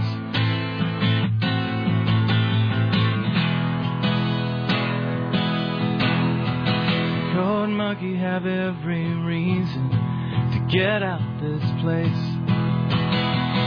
Code monkey just keep on working. See your soft, pretty face. Much rather wake up, eat a coffee cake, take bath, take nap. This job fulfilling in creative way, such a load of crap. Code Monkey says someday he have everything, even pretty girl like you. Code Monkey just waiting for now. Monkey says someday, somehow, and Code Monkey like Fritos. Code Monkey like Tab and Mountain Dew. Code Monkey, very simple man. With big, warm, fuzzy secret heart. And Code Monkey like you. Code Monkey like you. And Code Monkey like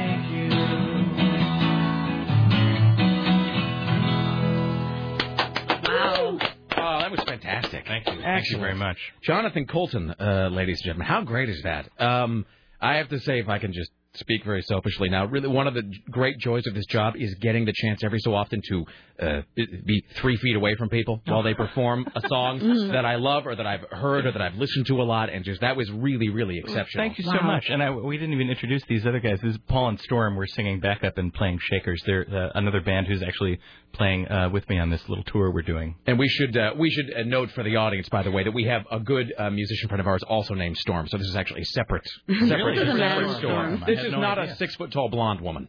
I mean, not. I wish he were. Oh, only in my dreams. Because I don't know what goes on in you know in the hotel, but I'm saying for now. Um, so Jonathan Coulton, uh, Ticketmaster.com. Go to jonathancoulton uh, uh, to find out more. And you also, I mean, th- th- one of the great things is that you use the Creative Commons license. That's right, Uh, yeah. For your original material, and Mhm. for people who don't, let's see if I get this right. For people who don't know what that is, that means that there is a little bit of a a fair use uh, for what if people have the song, they they purchase the, song, they can use it in other art. Yeah, that's that's one of the things it means. It also means they can they can trade it freely. They're they're it's legal to send copies of uh, the MP3s that you get to your friends.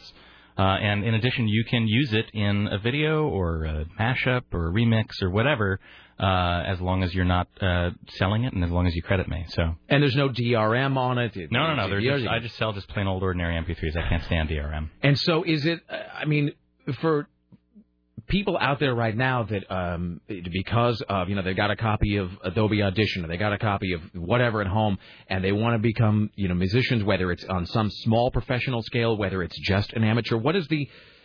I mean, uh, you, I don't know. if This sounds like a big question, but what are your thoughts, pieces of advice, things that you've learned by doing it really from the ground up? I mean, a true grassroots uh, uh, musical thing that you've got going on. Well, for me, for me, I would say the big, the big um, realization for me, and the thing that the sort of the dream that came true is that, you know, when I started doing this, I didn't have too much of a plan, and I was very optimistic. I said, well, let's pretend that I can just make these songs and put them on the internet. And that my audience will find me, and I don't have to do any work for that to happen. And in in many ways, that has been what happened. And really, I think more and more these days, it's about it's about uh, minimizing the friction and letting your music go out there and find its audience. Uh, and this means like get rid of DRM and don't lock yourself into a certain channel. Make it available as many ways as possible. And you know, if there's an audience out there, um, what you really care about is exposure. Uh, you really want as many people as possible to hear your music. You can worry about getting paid later. Have you had overtures from the traditional uh, the record industry who kind of want to take in and stick into the pre-established box? Uh, every now and then, I've had I've had some contact with uh, with actual labels, and uh, you know, it's just nothing has come along that really makes a lot of sense. It's it's uh, it's kind of the point where I there's a a lot of business stuff for me to do. So you know, I do I do have uh, other folks working on that, but uh, you know, it, I don't. I just haven't come across the correct label deal that makes sense. Because right now I keep everything that I make. you know, so it's hard to think about giving up a percentage of that. What do you think about uh, about sort of m- what Trent Reznor I think called a middle ground step, which was the Radiohead uh, model, where they they put it on, but I think there were there were certain it wasn't necessarily the highest quality, and then later they wanted to sort of sell you the the upgrade for the physical copy of it. Is that? I, yeah, I think that's I think that's a reasonable way of doing it. Um, you know, the thing is, the thing is that I, I do believe, and Trent Reznor is another great example of that. You know, I think his his recent release where he gave away a version, had a version for very cheap, and then another version that was a little more expensive, and then a super deluxe version that cost like 300 bucks. Um, you know, what what it show goes to show you is that uh, fans want to support the artists that they love.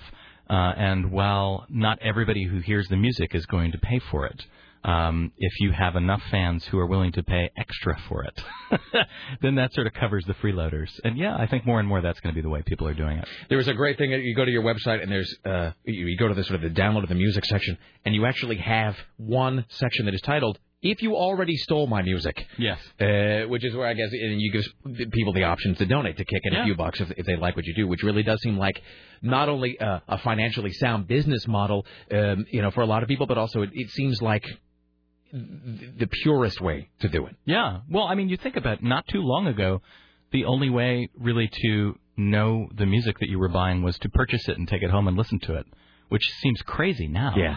it's such a crazy idea. Why not? Why not be able to listen to it first before you buy it? You know what struck me as bizarre the other day was one of those uh, one of those weird moments where you sort of uh, you drive along and then some tiny acorn of a thought becomes uh, just a huge oak in your head at the end of about 15 seconds. And I was thinking about compact discs and how. Uh, you know, not too long ago, ten years ago, you I can hold fourteen whole songs on this miraculous piece of plastic. Behold my glory, and it was you know seventy four minutes, and you thought there's just a massive exponential growth in the amount of in this CD wallet, which only weighs four pounds. I can carry ten albums. Yeah. And the idea now that I was just something the other day that they they they've some weird technology that's going to like a three hundred thousand son i- iPod. Something just breaks my brain in Yeah, half. Before uh, b- b- before you, uh, you, uh, you perform again here, what is firmware? I don't What know what that firmware? is. Firmware is somewhere. Sounds like some Leisure Suit Larry product. It's somewhere, gotta- somewhere between hardware and software, I guess. But I'm, what does it do? Firmware is, uh, uh, uh, well, now I'm going to get in trouble because your audience is geeks and they're going to call me on it. Like if this is my mom a- asking this question, I would give her an authoritative answer. But because of the audience, I'm going to have to say I don't know for sure. But it's basically, it's like, it's sort of like, uh, I guess you could say it's like the operating system on a little tiny device. Okay. So we were talking about the flip video thing, and I was Right. saying that I had trouble with my firmware. It's basically not the not the software that copies the videos back and forth, but the software that makes the thing go. That's the that's the firmware. And I have to ask this: uh, Do you watch the new Battlestar Galactica? And if so, do you have a guess as to the unrevealed Cylon? Uh, I do watch it. I'm actually not all the way through uh, the last season, um, and uh, so yeah, I don't. I, I hesitate to make a guess before I've. I've Do you ever get told you look like Guy Spelter? no, I I have never heard that, but that's awesome. All right, there you go. Write Thank it you. down. Uh, let's see. Let's do a call here, and then uh, we'll have another performance from Jonathan Coulton. Hi, you're on the Rick Emerson Show. Hi, Rick, Sarah, John, and Tim. Uh, thank you very much. I uh, hope you guys put that on the website. That was uh, absolutely goddamn beautiful. Excellent. Thank you. Oh yeah. By the way, as you guys were as you were doing Co Monkey there, I it, I saw you uh, self edit for which I for which we are grateful. But that uh, that is uh, pro. We're fine with uh, blasphemy. Blasphemy. from a- we embrace Oh, it wholeheartedly. Okay. I, I wasn't sure. Just from a box monkey to a code monkey. Thanks. That was uh, amazing. I love music. All right. Thank Thanks, you, man. sir. All right. Um, so still uh, speaking of uh, th- th- that guy, the, the geeks and everything. Yeah. Um, so we uh, there's a girl who works in the morning named Kristen Bowie who actually was going to bring in because you do the song "Still Alive," which plays at the end of the game Portal. Yeah. And I know she's stuck in traffic right now and probably listening to us talk. So um, she regrettably is not able to be here. She's going to have you autograph it because she's a huge fan of that. And I know that that is how. Would you say that that is the breakthrough song for you? Yeah, that's definitely been a huge uh, explosive growth of listeners after that. Yeah. And how did that happen? How does it? Because there's so much about getting your song placed into a video game now. Oh, I know. Well, it's like like many things. I sort of lucked into it. You know, the the um, a couple of people came to a show that I was doing in Seattle, and it turns out they were working on on Portal. They're the team that were building Portal, and uh, they said, "Hey," they came up after the show and said, "Hey, we work for Valve. Would you ever want to write music for Valve?" And I said, "Yes, Sure. and uh, they had me into the office, and we talked about some stuff, and and they I played an early version of the game, and you know I loved the character because it's it's the kind of character that I write about all the time. This passive aggressive monster who wants to kill you and doesn't understand what the big deal is, you know. uh, so it was it was a very it was a very lucky matchup of sensibilities. Excellent. Would you uh, be so kind as to uh, give us a performance? I- I would be happy to. Excellent. Ladies and gentlemen, once again, Jonathan Coulton on the Rick Emerson Show. This was a triumph. I'm making a note here, huge success. It's hard to overstate my satisfaction. Aperture science. We do what we must because we can. for the good of all of us, except the ones who are dead. But there's no sense crying over every mistake. You just keep on trying till you run out of cake. And the science gets done, and you make a neat gun for the people who are still alive. Not even angry. I'm being so sincere right now. Even though heart and killed me and tore me to pieces and threw every piece into a fire. As they burned, it hurt because I was so happy for you. Now these points of data make a beautiful line, and we're out of beta.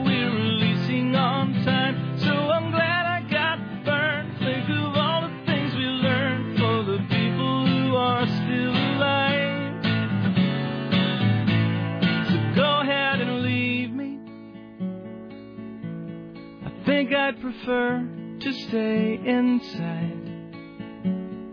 Maybe you'll find someone else to help you. Maybe Black Mesa. That was a joke. Ha ha, fat chance. Anyway, this cake is great. It's so delicious and moist. Look at me still talking when there's science to do. When I look out there, it makes me glad I'm not you. I've experiments to run. There is research to be done on the people who are still alive.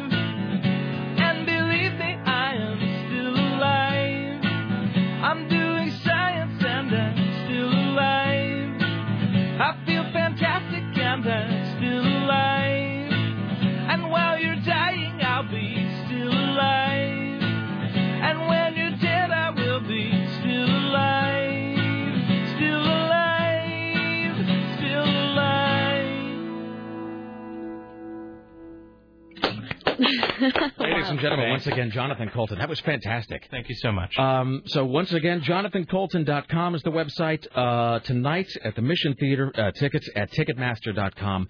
Uh, best of continued success in uh, in life, in music, in everything. So thank you very much. Thank you, thank you for having me on. Uh, thank you so much for coming in, ladies and gentlemen. We'll take a break. Back after this, Tim Riley, Scott Daly around the corner. Don't go anywhere. It is the Rick Emerson radio program.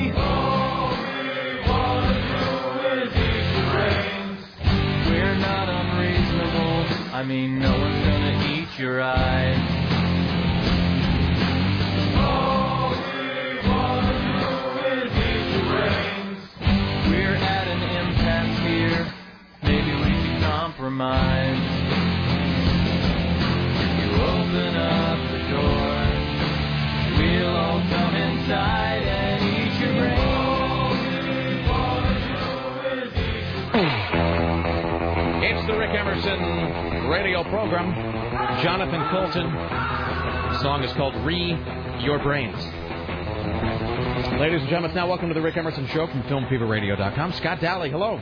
Wow. How cool was that guy? That was fantastic. I I, got mean- like four texts as, as he was playing. saying, I'm so jealous you're there. That was cool. Eh, he Cool. was uh, nice, uh, nice guy. Just, uh, uh, yeah. I mean, it's just that. And uh, totally down to earth, talented. Yeah, and can I say, out of all the performers we've had in the studio actually doing songs, his sounded the best. and just doing it for the right reasons. Yeah. I mean, obviously for a love of music and for everything. So anyway, Yeah. fantastic. If you Yeah, want to see stuff.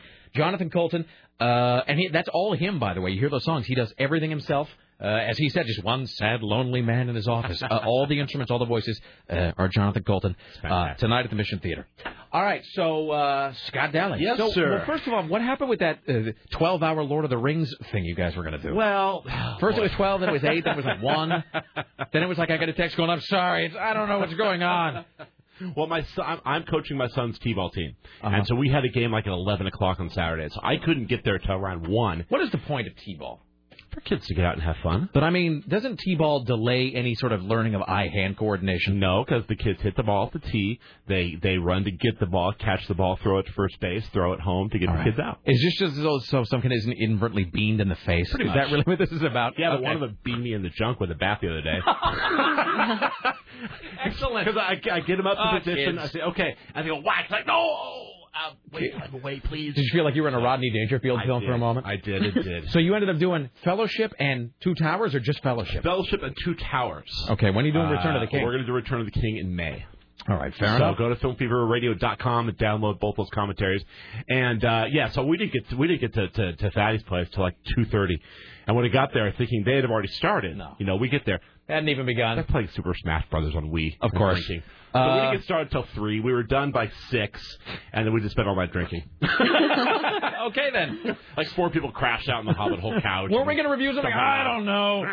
We attempted a Sin City uh, commentary like at one in the morning. Please tell me you posted that. Uh, we have like an hour into it. Oh, I wanna hear that. My buddy Dave's passed out. I'm like, oh. My lady friend is there. She's like, let's just go. Possibly get I, Aaron I don't passed want to out on stay the here. couch. This movie's disgusting. I, I'm tired. Your friends bug me. I'm sorry. That's just my. That's was not. I'm not imitating her, by the No, way. I I should know, tell you. That's my you're not. I impression of not. every woman who has been at like some nerd gathering Oh, yeah. late. I don't understand what's going on, and that your friend keeps staring at my breasts. the best part about that, a couple things that are great about the commentary. One, whenever someone stepped outside and the sunlight came Yeah. in, it burns it, ah, sun. and then uh, and then you step outside for a second, come back, you might get a beer, use the bathroom or whatever, and you open up the, the room.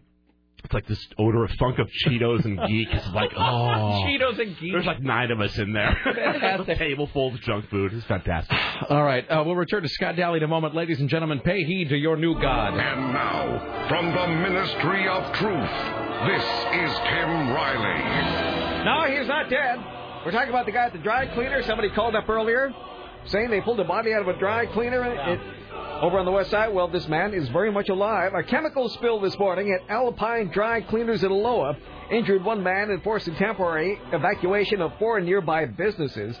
Uh, these are in the strip mall at 17683 Southwest Farmington Road in Aloha.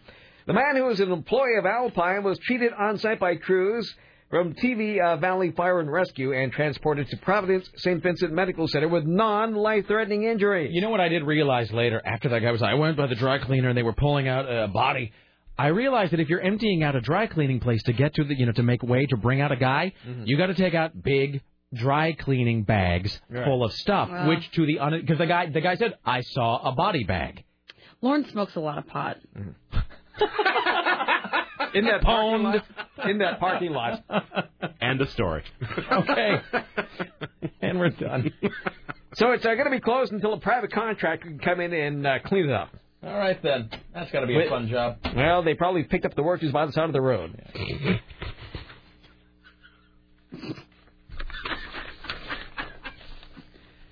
Let's talk about these sea lions. A federal appeals court has handed animal rights group a partial victory in the dispute over the fate of California sea lions in the Columbia River. So you can track them, but you can't kill them. So that sounds more reasonable. They're just eating what they're supposed to do, eating fish. They don't know they're for us. No, it's true. What's wrong with them? So what will we use all these fish for anyway? I have no idea. Well, this is, and these are sea lions, not. Yeah, I was sea confused lions. sea lions with the other things. I was confused sea lions With with, seals. seals. Yeah, all right. No, seals wouldn't be in the Columbia River. I suppose. They need a, a, a colder climate. I thought they Wouldn't need a warmer climate. Maybe it's a warmer climate, but they, they're not in the Columbia They River. need a thing that they don't have Some now. kind of climate. They need something that's different. All right. Uh, so you're going to feel the effects of that uh, big crash on I-5 southbound in Wilsonville for quite some time this afternoon. Oh afternoon. damn! I never thought about that. That's going to f traffic traffic forever. Yep, yep, yep, yep. It happened at uh, milepost 283. Lamplight was called into where left two people hurt in the crash. The southbound lanes were closed, and uh, you're still probably better off taking Highway 99W as an alternative route. So right. they're going to be investigating that for a while. It looks like a mess. There's Jesus. stuff all over the place. There. And of course, it has to happen on a Friday. It has to happen on a Friday. Of course, it's the way In the go. afternoon. Yeah. Yeah. Yep, that's it. Yep. So anyway, uh, that's it for now. I'll be back in a little while. Ladies and gentlemen, Tim Riley, Yeah. greatest newsman in the history of the world, back at four, five, six, and seven, top of the hour, uh, all the way through Leykis. All right, Scott Daly. So, do you have a film review today? No. Thanks, Scott Daly. Appreciate it. Thanks so much for coming in. I don't believe you. This time of year is really. I mean, we haven't had a film this on our time of show. year, there are no movies coming out. You know what opens tomorrow today? Baby Mama. Okay, here's the thing. It's not all. It, it can't all just be plum assignments, friend. Do you think Roger Ebert just said, "No, no, no, I'm not going to see any bad movies this week. I'm only going to review four-star films." All right, all right. But next week we're seeing Iron Man. Next week officially kicks off the summer season of the big movies. You realize we Man actually spend some time. Occasionally, we spend time taking calls from people who flat out hate us. We, So I have a question we actually take calls from people who wish that we were dead. Sometimes the least you could do is go see a movie Go that's maybe not movie? so perfect. It's right. you know it's part of the job. All right, all right. Consider it done. Okay, what were you going to say? Uh, I'm seeing Duran Duran on Wednesday Where? in Seattle. Really? Yeah. Are you going with Pam? Amanda Pants. Awesome. I'm trying to talk her into going. She she bought her ticket and said, oh, I probably can't go. It's like you're going, so we we might have a couple. I had no idea. Are they not coming to Portland? No, they're not. That seems kinda weird. Weird because they were here two years ago. What's up with that new record? It's not very good. Yeah, I didn't think it was. no, I mean I just being a heard Duran that Duran it sounded nothing like because it's all They got Timbaland up. Justin- Yeah, Timbaland, Justin Yeah. Timberlake to produce for him, and it's just yeah. That's but- the thing, man. You got to stick with what made you famous. This is the- Exactly. you got to follow the lesson of Bon Jovi. This is why Bon Jovi was one of the only '80s bands to emerge relatively unscathed from the '90s because Bon Jovi never forgot what made them famous. They didn't Right. try to. I mean, the sound. You know, they they tweaked it ever so slightly, but a a little bon, contemporary a- these days. a little bit. But I mean, a Bon Jovi song now sounds like a Bon Jovi song then. Yeah. They didn't decide to be all grungified and uh, whatever. And Duran Duran really should just be putting out music that sounds like the '80s stuff. They should. Their last album before this one was actually closer to what they were best known for. But this is too poppy. Yeah. But I've got 12 row seats, so I'm not complaining. Well, I mean, and, and they and they must Yeah. know that. I mean, they know why people are going. exactly. I mean, they're they have no illusions about why people are going to see them. That is So- that is very true. But you uh, know, there is a whole slew of summer films coming out that might be fun, kind of fun to talk about because Is you know, in lieu I'm of actually guy. having? I'm trying. Okay, Come go on, ahead. man. Keep trying. You can't kick him for trying. I'm j- he didn't try. He didn't go to. You had a movie to review. You chose not to go. That's Well- not trying. trying is going to the movie even though it's bad and bringing here and trying to make something good out of the All right. Rick Emerson. I promise this day forward, every Friday I come in, I will have a film to I'm review. just saying. No, no, no, no. I just want to know why you don't ask Aaron the same question when he's in here. Does Aaron come in with that movie? It seems like Aaron always has a review. Maybe he's just better at covering. He might be better at covering. All right, fair he enough. May, he may lie I don't better. know. We'll try to hold his feet to the fire. That could All be. right. All right, thank you. I appreciate that. Sorry, Aaron. Uh, but no, this summer, I mean, next week starts Iron Man. Iron Man's the first big summer blockbuster to come out. Uh, and you've noticed each year, films, the summer season gets pushed back a week at a time. Right. You know, it used to be Memorial Day weekend, then middle of May. Now May 2nd. I mean, heck, before before summer officially begins, we're getting the big Iron Man movie. I know that I'm supposed to be excited about Iron Man, and I, I'm just not. I mean, I'll You know- see it, but I just I'm not all that. Uh, I mean, I'll see I'm it, but I'm not excited like cranked for up about I'm it. for Robert Downey Jr. for being an Iron Man because I think it's finally a, a starring role that he can really sink his teeth into and get massive exposure and get away from the whole drugs and the whole tabloid stuff that he's so well known for. Where he So gets all it'll be- geared up to play a black man uh, later on this year, and that whatever that whatever that uh, Thunder. yeah whatever that Jack Black film is. Yeah, yeah, yeah. So um, the he, I will say this about Iron Man. You know what looks really good about Iron Man is his backstory and the origin story. Mm-hmm, Which who was I talking to about um, Batman Begins? Probably Aaron. The other day, it was Aaron and it was somebody else. I think it was uh, Aaron and I think Bobby, the Fat Boy, was Yeah. there. And uh, I was talking about how Batman Begins. I thought was really great, but every time they went to an action sequence, that is actually the thing that sort of bored me. Yeah, I just I wanted the same way. more story about Bruce Wayne and his sort of struggle with his own nature and blah blah blah and all of that stuff. Um, and I think that's the thing that looks good about Iron Man is the is the, is the backstory of what's it, Tony Stark. Tony Stark, yeah. yeah, and you know, so and also. I mean, let's just all say what nobody wants to say. That Iron Man is okay, but it really is just the appetizer for the Dark Knight, which is what everybody's waiting for. It That's really the thing. You look at Iron Man, you kind of go, that's what I think of when I look at the when I look at Iron Man and all the trailers for that. It just makes me think about how much I want to see the Dark Knight. Oh my god! Did you see the new poster that was just released for The Dark Knight today? Is it the one with the brick? Uh, no, the one with Batman standing in the foreground. In the back, there's a building that's burning. No. But it's burning in the shape of. Uh, Oh, really? Symbol. Yeah, that's a great poster. Boy, I put it on blow. And hey, do you guys want to hear the running time of that, that Dark Knight? No. They finally released the running time. 160 minutes. Oh, good for him. Yes. Yeah, okay, but- Almost See, I like- three hours of Batman. Welcome to a world without rules. Oh, look at that! How awesome is, Is that real? Yeah. that is a beautiful poster. fantastic. Oh, Oh, I uh, yeah, know. we're buying that, I and got we're going to hang it in the chills. studio. Yeah. I got chills. Let me see if I can. That contact- is. Can I see that again? Yeah. Rick, I'll contact the studio see if they can send me a couple. So cool. That's one of the best movie posters I have ever seen. Absolutely. That is beautiful. Wow. I, I couldn't stop looking at it when I saw it. Wow. I see my wow, new wow. wallpaper. That is That's- really cool. That's awesome. So yeah, almost a three-hour Batman film coming out this summer. That is that is right. So that's gonna be fantastic. And uh, one week after the listener party is Indiana Jones Indiana and the Kingdom of the Crystal Skull. And you know what? We got press invites for the screening. Fine, jerk. Whatever. I get you'll go that. That'll get you out of bed. That'll- go I'll to go to that. I'll go to that. That's very Yes. big of you. Aren't we won't go see pressed too? Can't Mama. we try it? And, Didn't we try it? Are we trying it? Don't we know people? don't we know people? You might Seems know like we ought to be people who know people. You might know people. I'm just saying. I know somebody right there. Really? We know people who could get us in. We'll talk later. Okay. Off air. Um, I will wake up at 6 a.m. on a Saturday to watch that. Seriously. Really? Yeah, Yeah. that's fine. I'll do that. Okay. Um, speaking of May 22nd, that is one week after May 15th, which Yes, is sir. Rick Emerson Listener Party 2008. Yes. Oh, by the way, voting is now closed for the Rick Emerson uh, have a winner? logo contest. We'll find a winner here at the end of the show. Sweet. Um, uh, we announced, of course, that uh, you and Aaron Duran will be a roasting team. And can I tell you how honored I am to be asked to be part of the roasting team? Seriously, that's that's that was very cool. Well, it's That's uh, very cool. in esteemed company, so I'm it's seeing I'm seeing the roaster list and it's like wow, how that's gonna be so much fun. We haven't unveiled everybody yet. Nope. Uh, we, but uh, although I think we have almost, I think we've unveiled almost everybody. But um, maybe we have. Is there anybody we haven't? Uh, is there yeah, anybody we haven't couple you haven't yet. announced? I Yeah. mean, I'm we've got. sure. Oh, I know who you're talking about. Yeah. Um. So, but it's uh, Storm Large, Peter Carlin, Byron Beck from the Willamette, uh, of course, uh, Scott Daly, Aaron Duran, uh, Sarah X Dillon.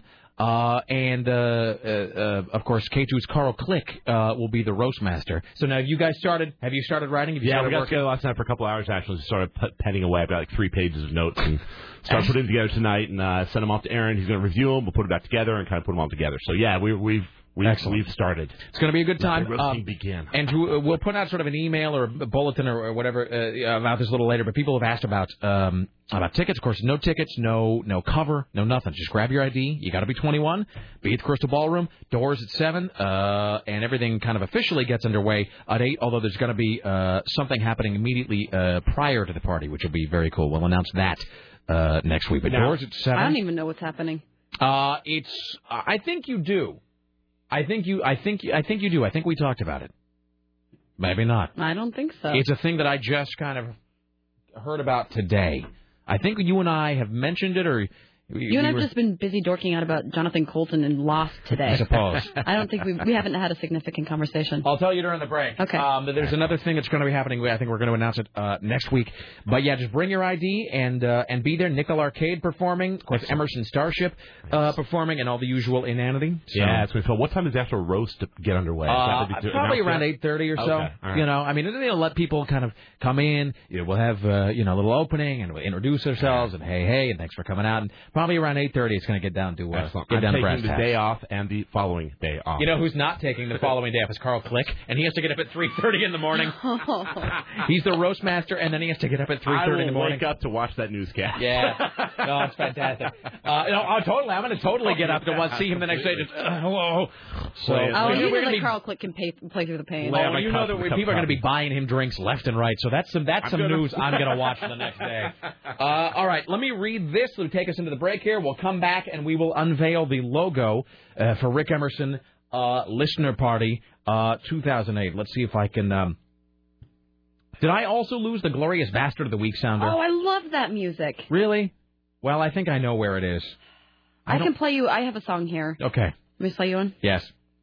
Okay, hang on. This is, ladies and gentlemen, we're getting ready to unveil the uh, glorious bastard of the uh, of the week Buffer. momentarily here. That's why the computers have been nothing but problems. You know, uh, Sarah, if you don't have anything, I have something I've that I got. could. It's, it's Thanks so much. Beautiful. Greetings and salutations, Mark Henty. You are being addressed How at this moment How dare you? because you, yes, you have been selected as the AM 970 Glorious Bastard of the Week. With all the rights and privileges that entails. In addition to the envy of your fellow man, you'll receive a bountiful cornucopia of swag from the AM 970 pile of crap. My computer crashed. Including, okay.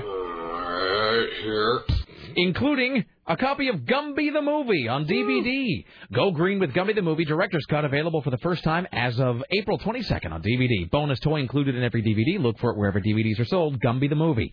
You've also won the knowledge that for at least this one week, you are a little bit better than everyone else. Enjoy your newly elevated status and don't hesitate to lord it over the less fortunate. Thank you for listening, Mark Henty. You are the glorious bastard of the week. Back after this on the Rick Emerson radio program. in the shipyards and mines. We've often been told to keep up with the times, for our skills are not needed. They've streamlined the job. I'm just looking back at uh, some of these emails, like this one, all caps. OMG, you guys are talking to Jonathan Coulton right now. I know. I, I got that one too. It's the cutest thing ever. 11D. All right. OMG. Uh, why, hello. We now into the saddest part of the broadcasting day, the final segment of the Rick Emerson Show. Coming up at uh, 3, like us, Michael Mara at 7. Let's, um, oh, damn it. Let's let's dial the number Are We're gonna call Sarah to see if she's gonna ask Timmy Ryan out this weekend? Oh, damn, damn, I forgot to do that. Uh, Good afternoon. hello, Dave Zinn. Is Hi, Bridget Dave. around?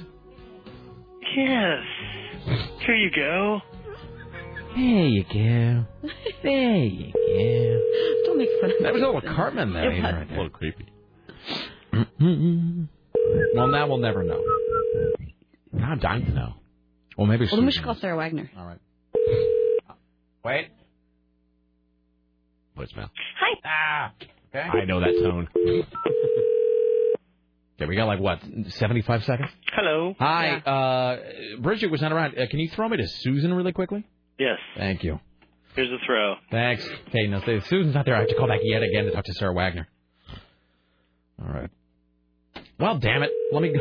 I guess I could just go to the the, Maybe the, uh, the website of the station we Heard work for. before? Hello, this is Susan. Hi, Susan. It's Rick. Hello, Rick. Hey, I can't find Bridget. Uh, do we know if we have a logo uh, winner? Yes, we do, and uh, you can't find her because she's in here with me. We are working away. Okay. Um, would would you like to announce now on the radio? Oh, would I ever? All right. What logo will be representing Listener Party 11? Now, should I describe it, or did we have an official name for it? I don't think we have a name. Just uh, just whatever the colloquial name was. Well, I believe it was the felt. Sweet. The felt Yes. with the multi-sided die. The, The- listeners have chosen that. Exactly, and The- it was it was a runaway winner.